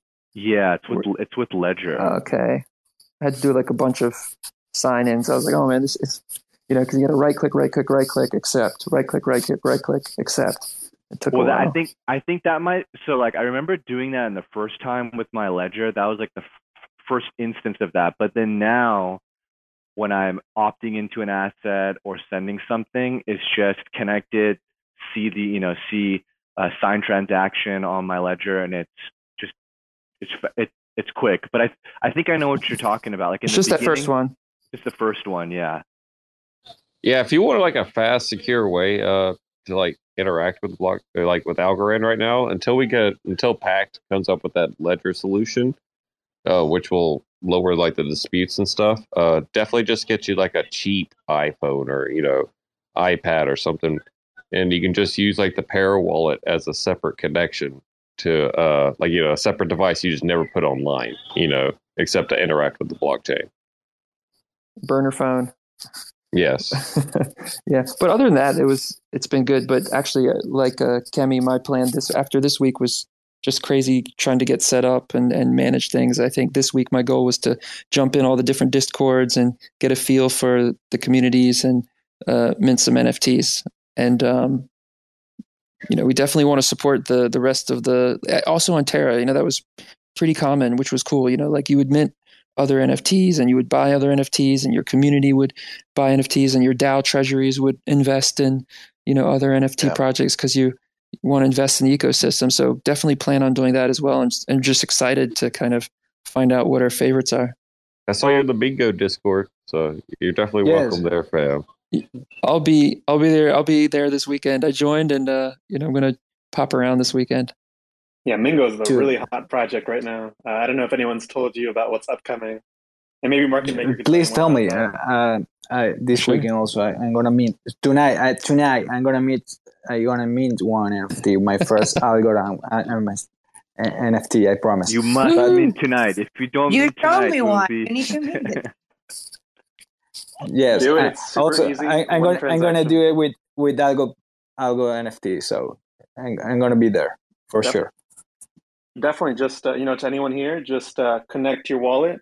Go to your address page by clicking on your address in the top right, and then on that address page, there's going to be a, uh, a bright pink button that says Mint NFT. You just put the name, the unit name, how many you want to mint, and you add an image, and that's it. And you click uh, you click Mint, and then that's done. And five seconds later, you have your NFT there, or maybe four point five seconds later. You know, it's pretty nice though. Good, good. Uh, I'm gonna do it. Also, my dad mint one. I, also I'm gonna buy one, one, one project. So So you know when you get your dad to mint something, you know that, that that's it. That's that's gold. Yeah, Yeah, I got I- him to mint something. I got him to list a few things. I, I got him to buy a coffee bean DAO and do one of the shuffles.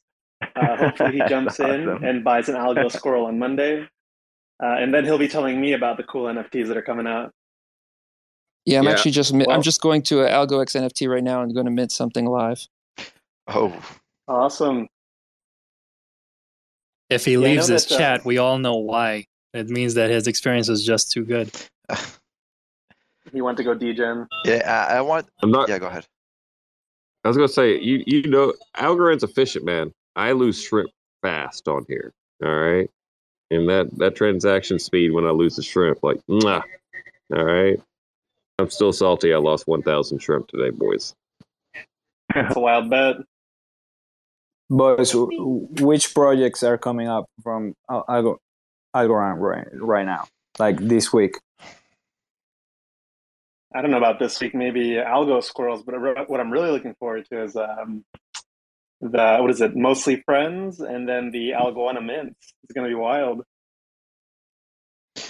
I mean, I, I think that the the two bigger mints in the next quarter are going to be. I, I don't see anything else coming close to those. I think that MNGO, it's I, technically a V3, right? It is a V3. Uh, mostly friends and Al Goanna V2. Um, yeah, I think they're going to be the biggest. I don't think we'll see anything big until September even. I, I don't know what's going to come close to that. I'm curious, like, what the next project is. Yeah, if you uh, checked out NFT Explorer, which is another great app in the ecosystem, it's a, an aggregator. You'll see like Mingos flying off the shelf. There's so much volume in Mingos. Everyone's preparing for Mostly Friends. I'm not really sure how that works or how like the Mostly Friends project's going to work, but I think your Mingos can influence what your future NFTs look like. Maybe Mark That is and Edgar can correct. talk a little bit about that. Yeah, some of your traits on your birds will transfer over to your mostly friends, which will be your pet humans. Uh, they'll start off black and white, and they'll be like a, I think like a 3700 original collection, but they can be burnt down to 1200. Because see, you earn these things called shrimp, which we technically just degenerate in sports games and try to see who can get the most. But uh, what they'll also be used for is that uh, you'll have to feed your friends this because your friends will start off black and white. And let's say you look at this one friend, you're like, oh shit, everything's awful, but I like the eyes. So you burn that friend into your other friend. You take that one trait and put it on the friend you like, and it gains color. And then after you do this three times, you have a fully technicolored friend, and it's called a best friend. We could all use some friends. Love that. Well, I got to So go. by the way, but it's been it's been great talking to you and great meeting you, Poppin and Zima and everyone else. And uh, you know, I hope you guys have a great Friday and a great rest of the weekend. And also, Awesome. my DMs are always open if you want to reach out. Welcome. Take care, everyone. Thank you. for the- Thanks. Thanks. Welcome, Algo the Owl. Yeah. thank you. Hey everyone, can you hear me? Another bird, if you haven't noticed. This is the bird chain. That's one thing we love about Algorand. This is the bird chain, and we got to make the uh, the bird alliance a real thing. Bird life. You know, there might be actually something uh there before you guys came on came to Algorand. Is there something like that that we can join up the the bird alliance? Maybe, maybe not. I may have Okay, I hear- confer I with see. no. I'm just kidding. Oh man. Um I am down to make the bird fam. I'm just saying. yeah, I'm pretty sure we can try to work something out. Um I think there's a lot of birds that we could work together with, right? I'm really excited for the puffins. Yeah, we can fly. How many birds here can fly? I guess they're all flying birds. No penguins. No There is- penguins to there is speak an of. angry penguin. Um, I don't think I see They- them.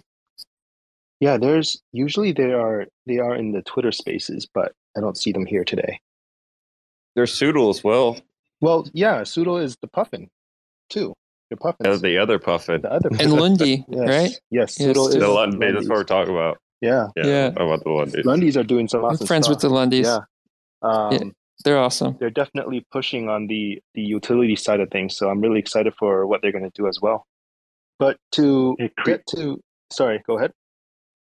No, just gonna say when you guys um uh, create the bird alliance, you guys could go um uh help out an endangered bird bird um uh, species somewhere in the world. You know? Yeah, that would be super cool. I want to say. Yeah, because Oh, s- uh, yeah. Go ahead. I was going to say birds fly together. Yeah, yeah.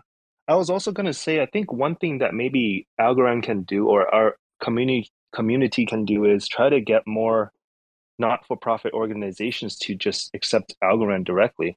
I know that um, I like to when I donate, I, I like it's not that I don't want to donate to any organizations in gen, uh, but it's it's more so that there's a convenience to it where I don't have to convert it to fiat and then send it over. Um, so like when I do do donations, um, it's usually to organizations that have Algorand wallets or accept Algorand. Yeah, in our we're having an event on Sunday, like a, a block party, and I think a lot of a lot of the groups here are invited, and that we've spoken to a few people, and we're going to have some speakers from Terra as well as um, Algorand, and uh, Zyma is actually organizing that. Uh, it might have more to say, but one of our speakers is going to be uh, Angel Protocol from um, from Terra, and that's what they did. I talked about it earlier, but they really facilitated uh, donations in uh, in Luna or or UST on Terra, and um, they had onboarded a bunch of charities. So might be good to even connect with them and uh, you know talk about how they did it, or maybe they have have some support because I'm not sure what what their situation is right now, given everything that happened. Yeah, uh, looking forward to seeing them at the block party. Angels at the see block that. party. Oh, they're also a bird, I guess, if they're an angel. Also, I see Kraken here, Rand Gallery. Hey, how's it going? Oh, hey, man. Doing all right.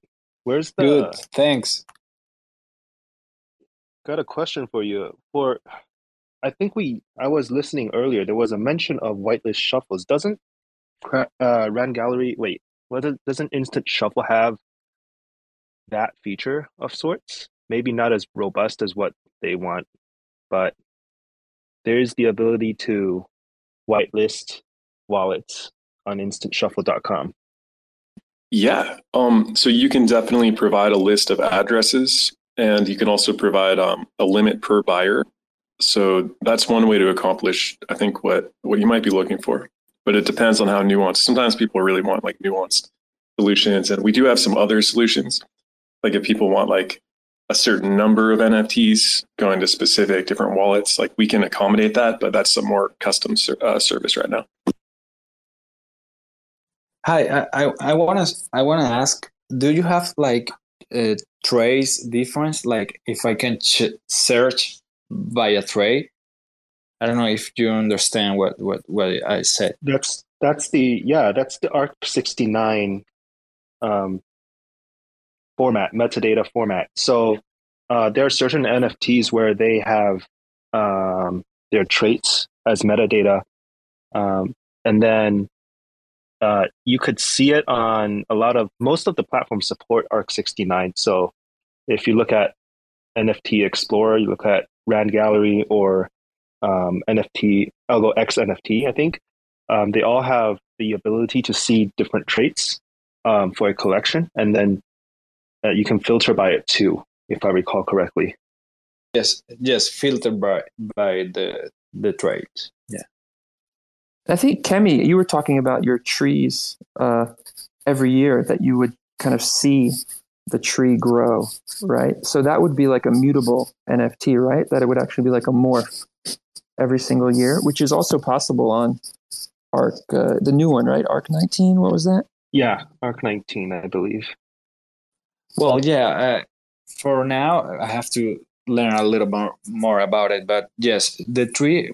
Well, well the thing we, the thing we're gonna do is like you plant the tree, and every year you're gonna have up, upload upload a new picture in our web page.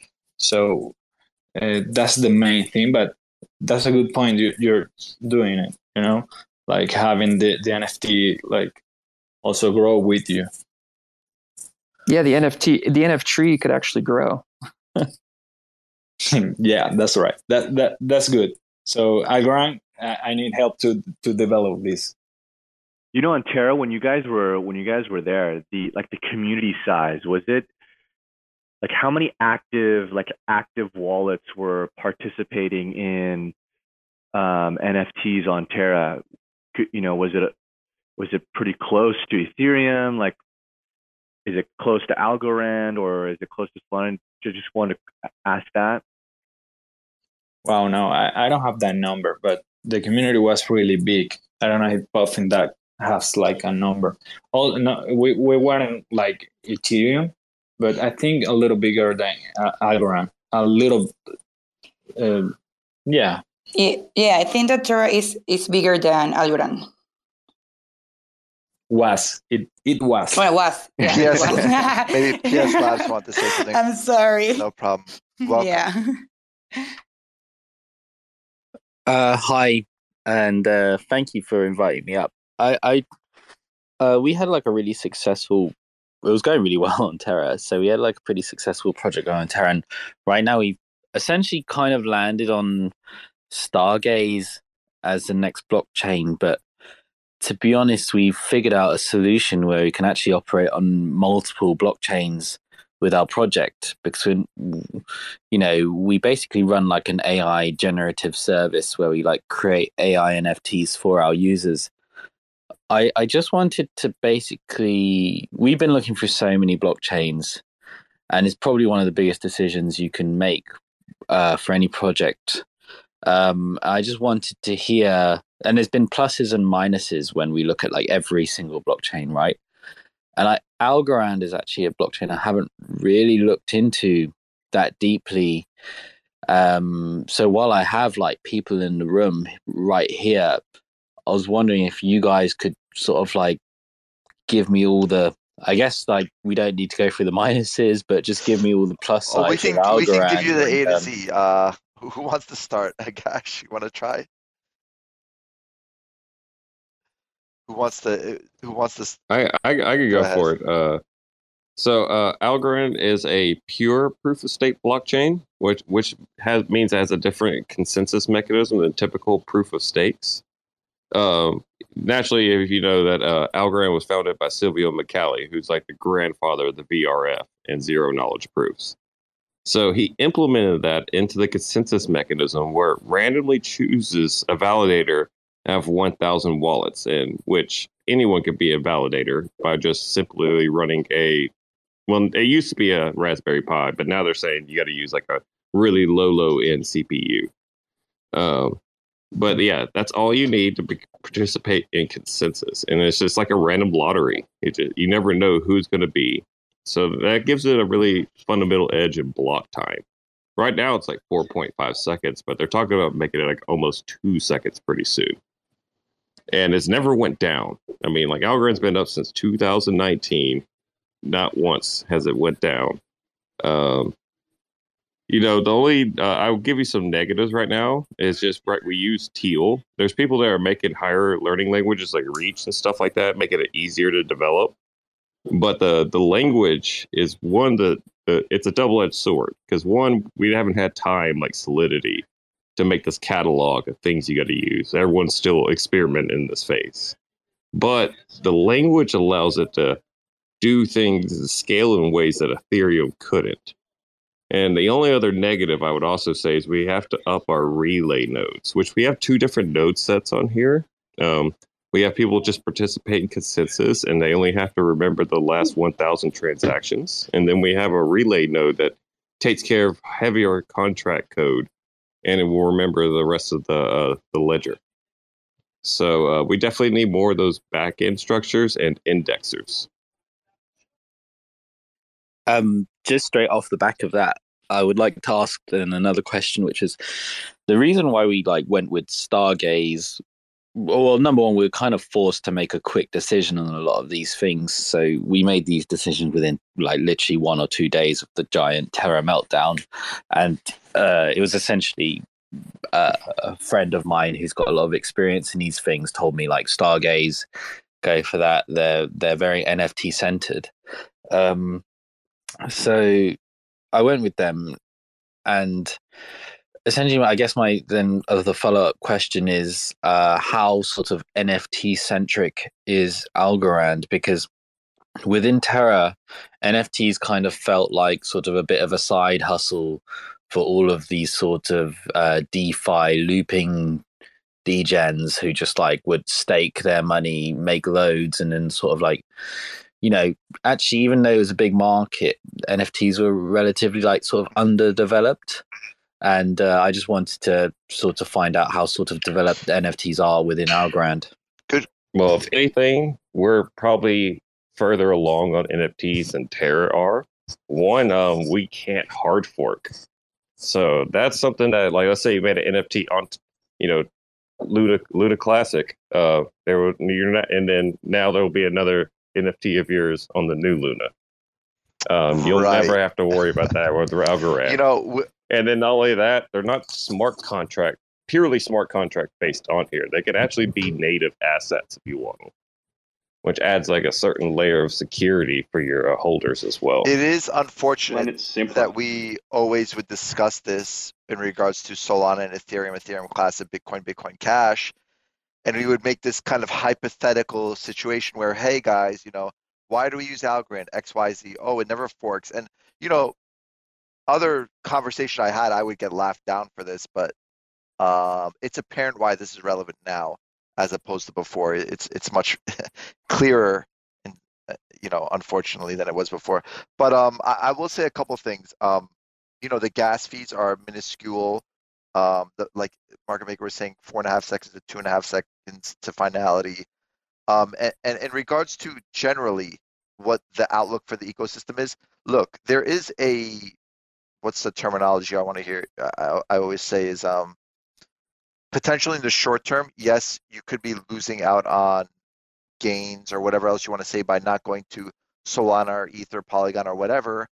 Um, and and that's that's totally I, I think true. In the short term, you might have more potential. There's uh, that on other blockchains, but looking at the, the the like the future outlook overall, FIFA partnership, uh, LimeWire partnering with Universal Music Group, uh, Napster, and whatever else is coming down the line, Starbucks, but whatever else is happening, potentially, I think that the journey for a lot of people coming from Terra Luna, you know, if you had that experience, you want to make a long-term decision for your communities.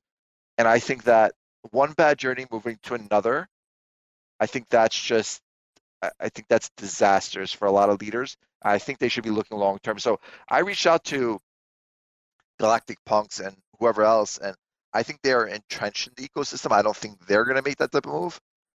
But um, you know, a lot of people, you know, we always talk about like we're all going to make it, but you know, it's not true. You know, not not everybody's going to make it, and who is going to make it in the end?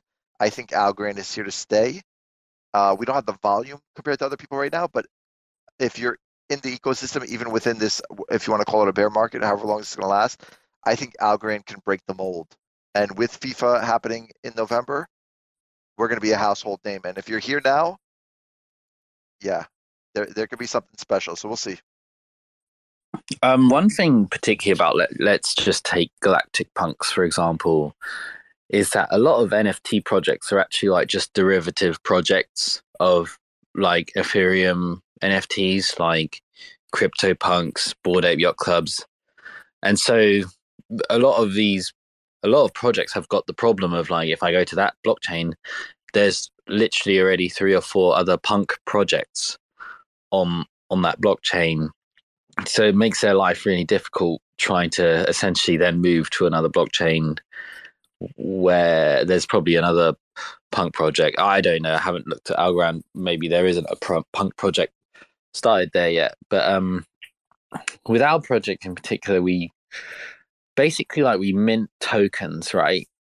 And when people own these tokens, they can like log into like this uh, system we've built and with that they can submit like text based prompts and then we render it into like an image and we drop it back into their wallets again so we're like a ai nft generative service and we just like generate nfts for people we airdrop it back into their wallets so what you're saying about like low gas fees that's like absolutely essential for our business model because we basically render like one to two thousand nfts every week and um so we one thing I'm learned from Terra is like we can't put all of our eggs in one basket. So even though our first move is Stargaze, which I'm like really happy with, they're very nascent, they're very young, and they're totally NFT maxis.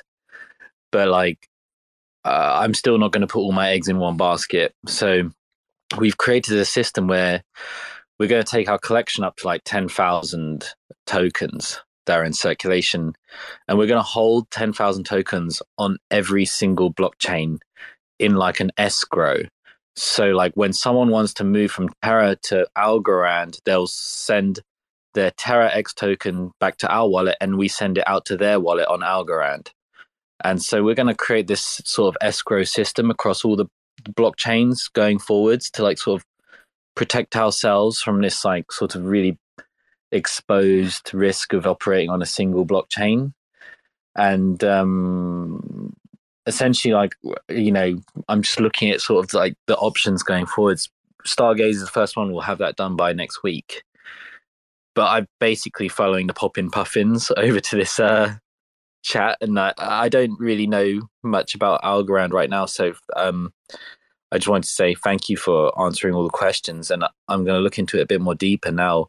Are you able to sort of recommend me or point me in the right direction in terms of marketplaces or sure. yeah? Uh, A good starting point is probably the migrate.algorand.foundation site because we've got a bit of sort of high level info, and then we've linked off to the key kind of marketplaces and and aggregators and, and analytics. Yeah, also look at Rand Gallery and Algo X NFT. They were just on here. I think Rand just dropped, but um, definitely those are two marketplaces you should check out. Yeah, you just uh, the aggregator. It's like uh, NFT Explorer, so uh, that will kind of show you like if you were like you know looking like you know scalping for the best NFT, that's where you would go. Rob, if you wanna uh, if you wanna link that above as well, if you want to pin that to the top, that link. Yeah, thank you so much, guys. Um, yeah, I'll, I'll um I'll let someone else take the floor for a bit. I'm gonna just do my yeah, research. and, and la- PS Labs, like again, we're here every Friday. There's a lot of spaces on weekly. We're here to happy to like point in the right direction. Don't feel like you have to obviously do your own research, but ask questions. Like we're we're I think the issue with Algorand particularly it moves so fast. A lot of the resources aren't they're in Discord or they're like you know in people's heads more than they're on paper per se. But something like Robert, you know, um, he he provided right now with the foundation. I think that's a that's a good stepping stone for you. So yeah. Yeah, and I would say PS Labs is an awesome project. I mean, the stuff that they were doing was, you know, every day we get, you know, you get Twitter comments or you get, uh, you get people in Discord posting, uh, you know, their renders that they got from PS Labs. So what they were doing was really cool. So I, f- I have no doubt that they're going to do well, uh, you know, multi-chain. So I definitely think, yeah, whoever can talk to them about developing sure. their project on, on, uh, on on Algorand would be Definitely. cool. Uh, Rob, Yeah, Rand. sorry, go ahead. Rand just popped back in. If if, if PS Labs wants to wants to ask a couple Yeah. questions to Rand And real Gallery. quick, Rob, just uh, tweet the actual thing you want to link, and then you could just then you could post it. You have to tweet it first. Oh, cool. Kraken. Oh yeah, ask away. Uh, for some reason, the app kicked me out. Um, oh, I've got some like like straight off the top questions. Um, how what's the queue looking like for your launch pad?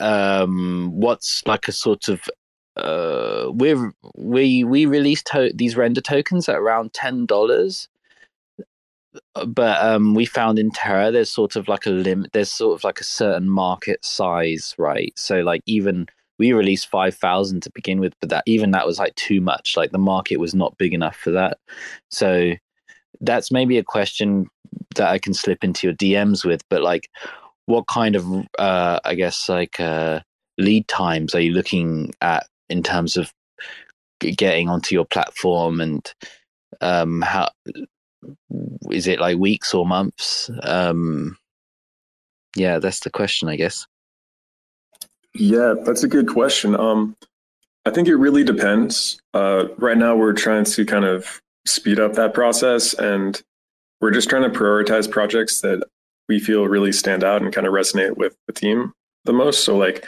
um, def- please feel free to apply and we can definitely take a look. It sounds like a cool idea what you're doing. And, and, and just to add on top of that, there are you have also instantshuffle.com, right, Rand? If anybody just wants to use that.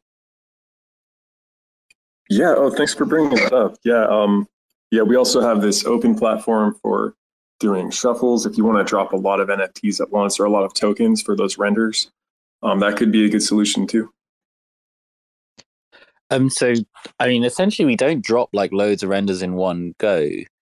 Is essentially like once we release tokens into like the let's say the Algorand ecosystem, it's like the Algorand users render their own NFTs, and then they trade it amongst themselves. We just like provide the rendering service, and we like act as like I would, I always explain it as like a research company. We just go out we look for like the newest like AI open source services and we just like wrap it up into like a interface for people. Because it's like just like sometimes it's hundreds of parameters. And so we map out all the parameters. We we look at where like sort of what makes like a normal or how to package it into product basically and then we just release it. Um and then we just let people use it and we we release these tokens that like sort of let, allow us to basically control our own rendering capacity. Um and so we would basically just be like opening that service up in, onto like algorand.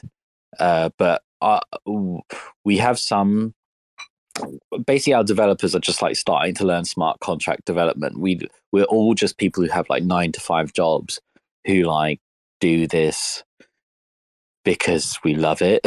And um uh, but we're all getting really deep into it. We've all gone down the rabbit hole quite deep now so maybe within a year we will be quitting our jobs. But uh terra set that back by like a, uh, let's say six months.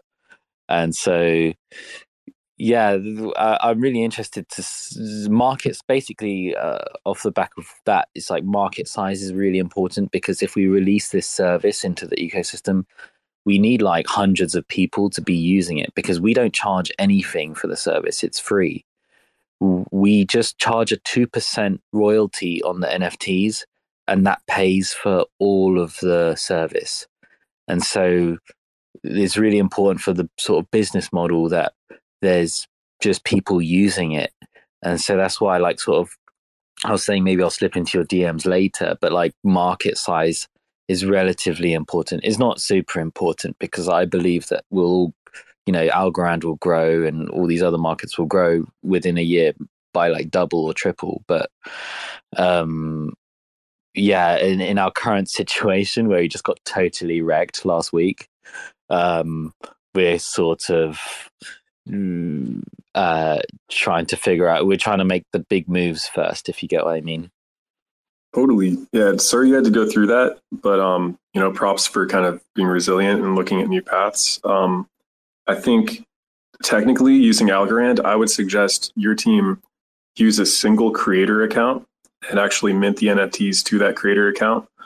Um, the way on on Algorand, the way that royalties work is usually uh, if somebody resells an NFT, um, the royalty payment goes to the creator address, whoever created that NFT. So as long as your company makes that, you should be accumulating royalties and you should be able to choose royalties. Um, at least on Rand Gallery, we let the creator choose the royalty when they're approved. So like you could choose 2.5 or 5% or whatever works for your business model. Um, and in terms of evaluating the market size, I would totally recommend checking out NFT Explorer. They have a really good stats page that shows a breakdown of like uh, the sales volume for like per day, per week, um, they even show, I think, the like the monthly USD sales volume, which might be more relevant to your needs if you're you know paying for cloud services, not accepting Algorand, unfortunately. Uh, so so yeah, uh, I would recommend checking out NFTExplorer.app and uh, going to their stat. I, I just linked uh, NFT Explorer and I linked also ASA ASAlytics. So you see the first two pins, and also I linked what Rob was mentioning, the migration page for Terra Luna projects. So those three, I think, are the key first steps I would take, and I would also join like an uh, you know Mingo server, for example, the one the one I'm using in my profile picture. They're probably one of the most receptive NFT communities to answer more or less all your questions. So I'll just link that one as well, Yieldly. And I've just got one tiny last question. You'll be able to answer it in like 10 seconds. Is um, Are the royalties dished out by the market or that you're listed on, or are they baked into the smart contract? Good question. They're yeah, yeah, they are based on the marketplaces. Um, uh, and currently, so Rand Gallery lets you basically, as a creator, you choose one royalty for your entire collection. Other marketplaces have different strategies. For instance, uh, like AB2, I think they always give 10% royalties, and, and yeah, other places have different strategies. Uh, thank you. Yeah, thank you very And much, me- guys. I, I'm like, it's late here in the UK, so I'm just going to sit back Yeah, and just I'll listen just say from one now thing on. on- But I'm going to take a deeper dive tomorrow. I'll just say one last thing on royalties. We don't have we have smart contract standards that are with baked in royalties, but there's not like a standard that stands out so far. We are kind of, I think, as a ecosystem looking to, you know, have something like I don't know. There's a couple different ARC standards that are looking to like standardize the smart contract royalties, but that's not like a huge thing. Right now, we have kind of these free ASAs, as I call it, where we can peer to peer trade them for free, basically. So that's kind of the state of the ecosystem in that regard. Also, I don't. I'm actually curious um, because my understanding is that Ethereum and Solana allow you to freely trade their NFTs. So I'm actually not aware of like a successful example of a smart contract that like bakes in royalties. I, I feel like that would really limit the innovation of marketplaces too. Like, like would we be able to do shuffles or auctions, or is it only the specific like listing uh, method that the smart contract allows? Like, I'm curious to learn more. If pu- pu- like on Terra, are they enforced by uh, smart contracts? I'm not sure if Puffin, Zima, or anybody else had the answer. Kimi, Kimi, or I feel like that one's like a bit of a double edged sword because for a lot of creators, obviously, the independence of like just having your royalties baked into your own contract is nice.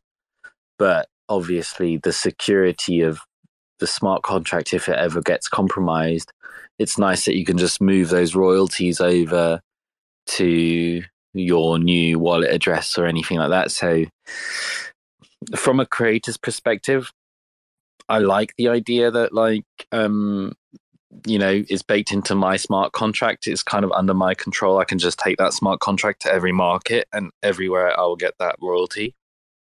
But obviously the flip side is if the security of that my wallet ever gets compromised, then I lose all of that forever. It's gone and there's no recovery. But whereas if the market is um, handling that, then at least there's like sort of some, you know, uh, kind of recovery on, on that.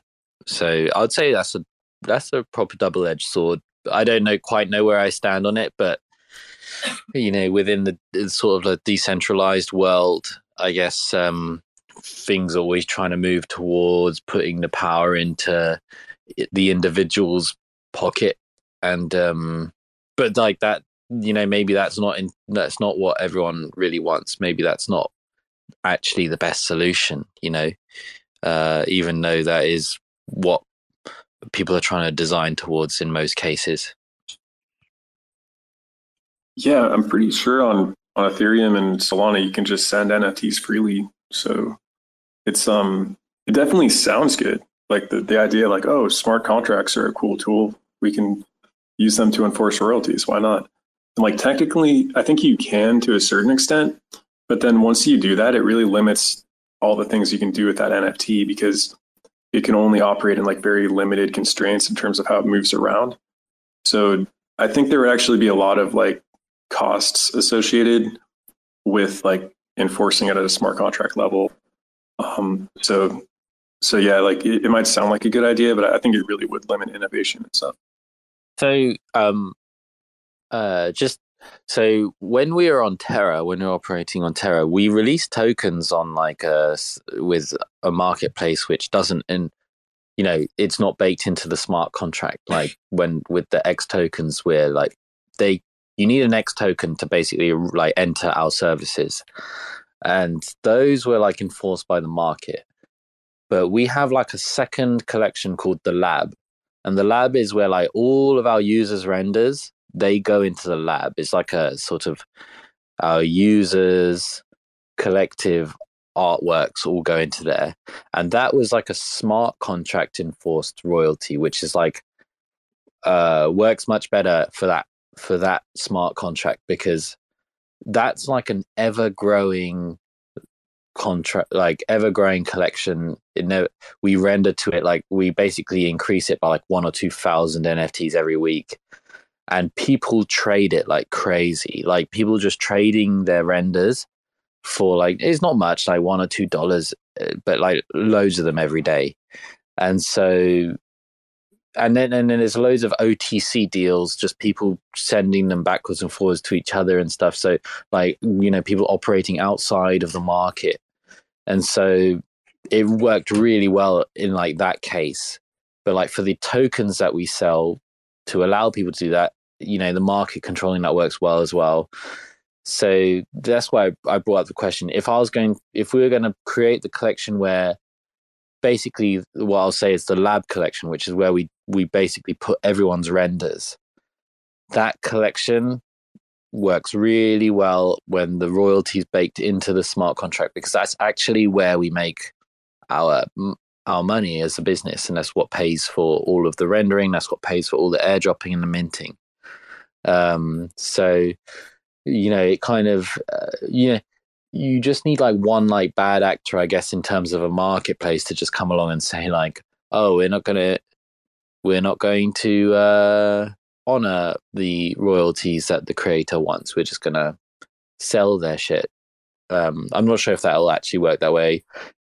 But in my head is, you know, if you don't have that royalty baked into your smart contract, that basically someone can just go and do that to you at some point. Though on Ethereum and Solana, it seems like they've been pretty successful. Um, like you know, OpenSea, Magic Eden, like like the biggest marketplaces do respect the royalties. Thanks for checking out another episode of The Ether. That was the Friday special Algo Terra Luna Town Hall hosted by Jeff Malko with Poppin' Puffins and Spacetrip and PS Labs. That was part one of two, recorded on Friday, May 20th, 2022. For TerraSpaces.org, I'm Finn. Thanks for listening.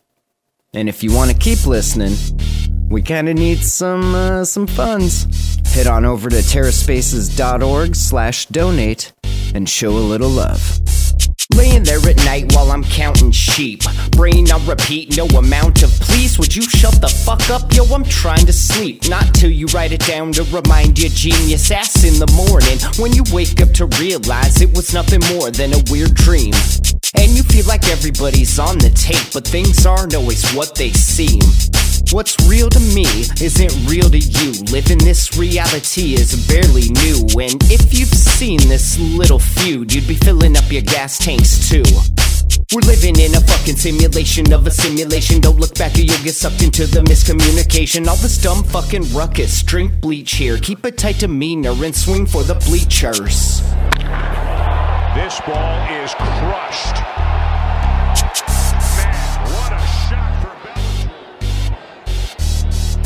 I feel like I wanna kick the bucket over, spill the fun, release some other means of hunting all these silly motherfuckers coming at us like we don't got a bunch of guns or something. These are fucked up times we're living in, and I don't need the judgment. Free the suffer, no need to suffer. The leaders busted freedom, hunter disagreements wander. Cold streets filled with screaming bottom feeders. Take me to your leaders, blasting propaganda through the speakers. So if you wanna build, let's build. But if you wanna steal, get buried in the field. Double duty at the Rocket Rudy, copping fruity, not a newbie. Got the rubies hostile, looking like Chewbacca threw me through the window. Fucking sue me, now I'm looking all hypnotic bougie with a bunch of suckers I went to school with who barely knew me. Student sitting here, fucking clueless, looking at the next duck, trying to see who the goose is. Should've paid more attention to the hole in the boat. Now tell me why y'all still vote.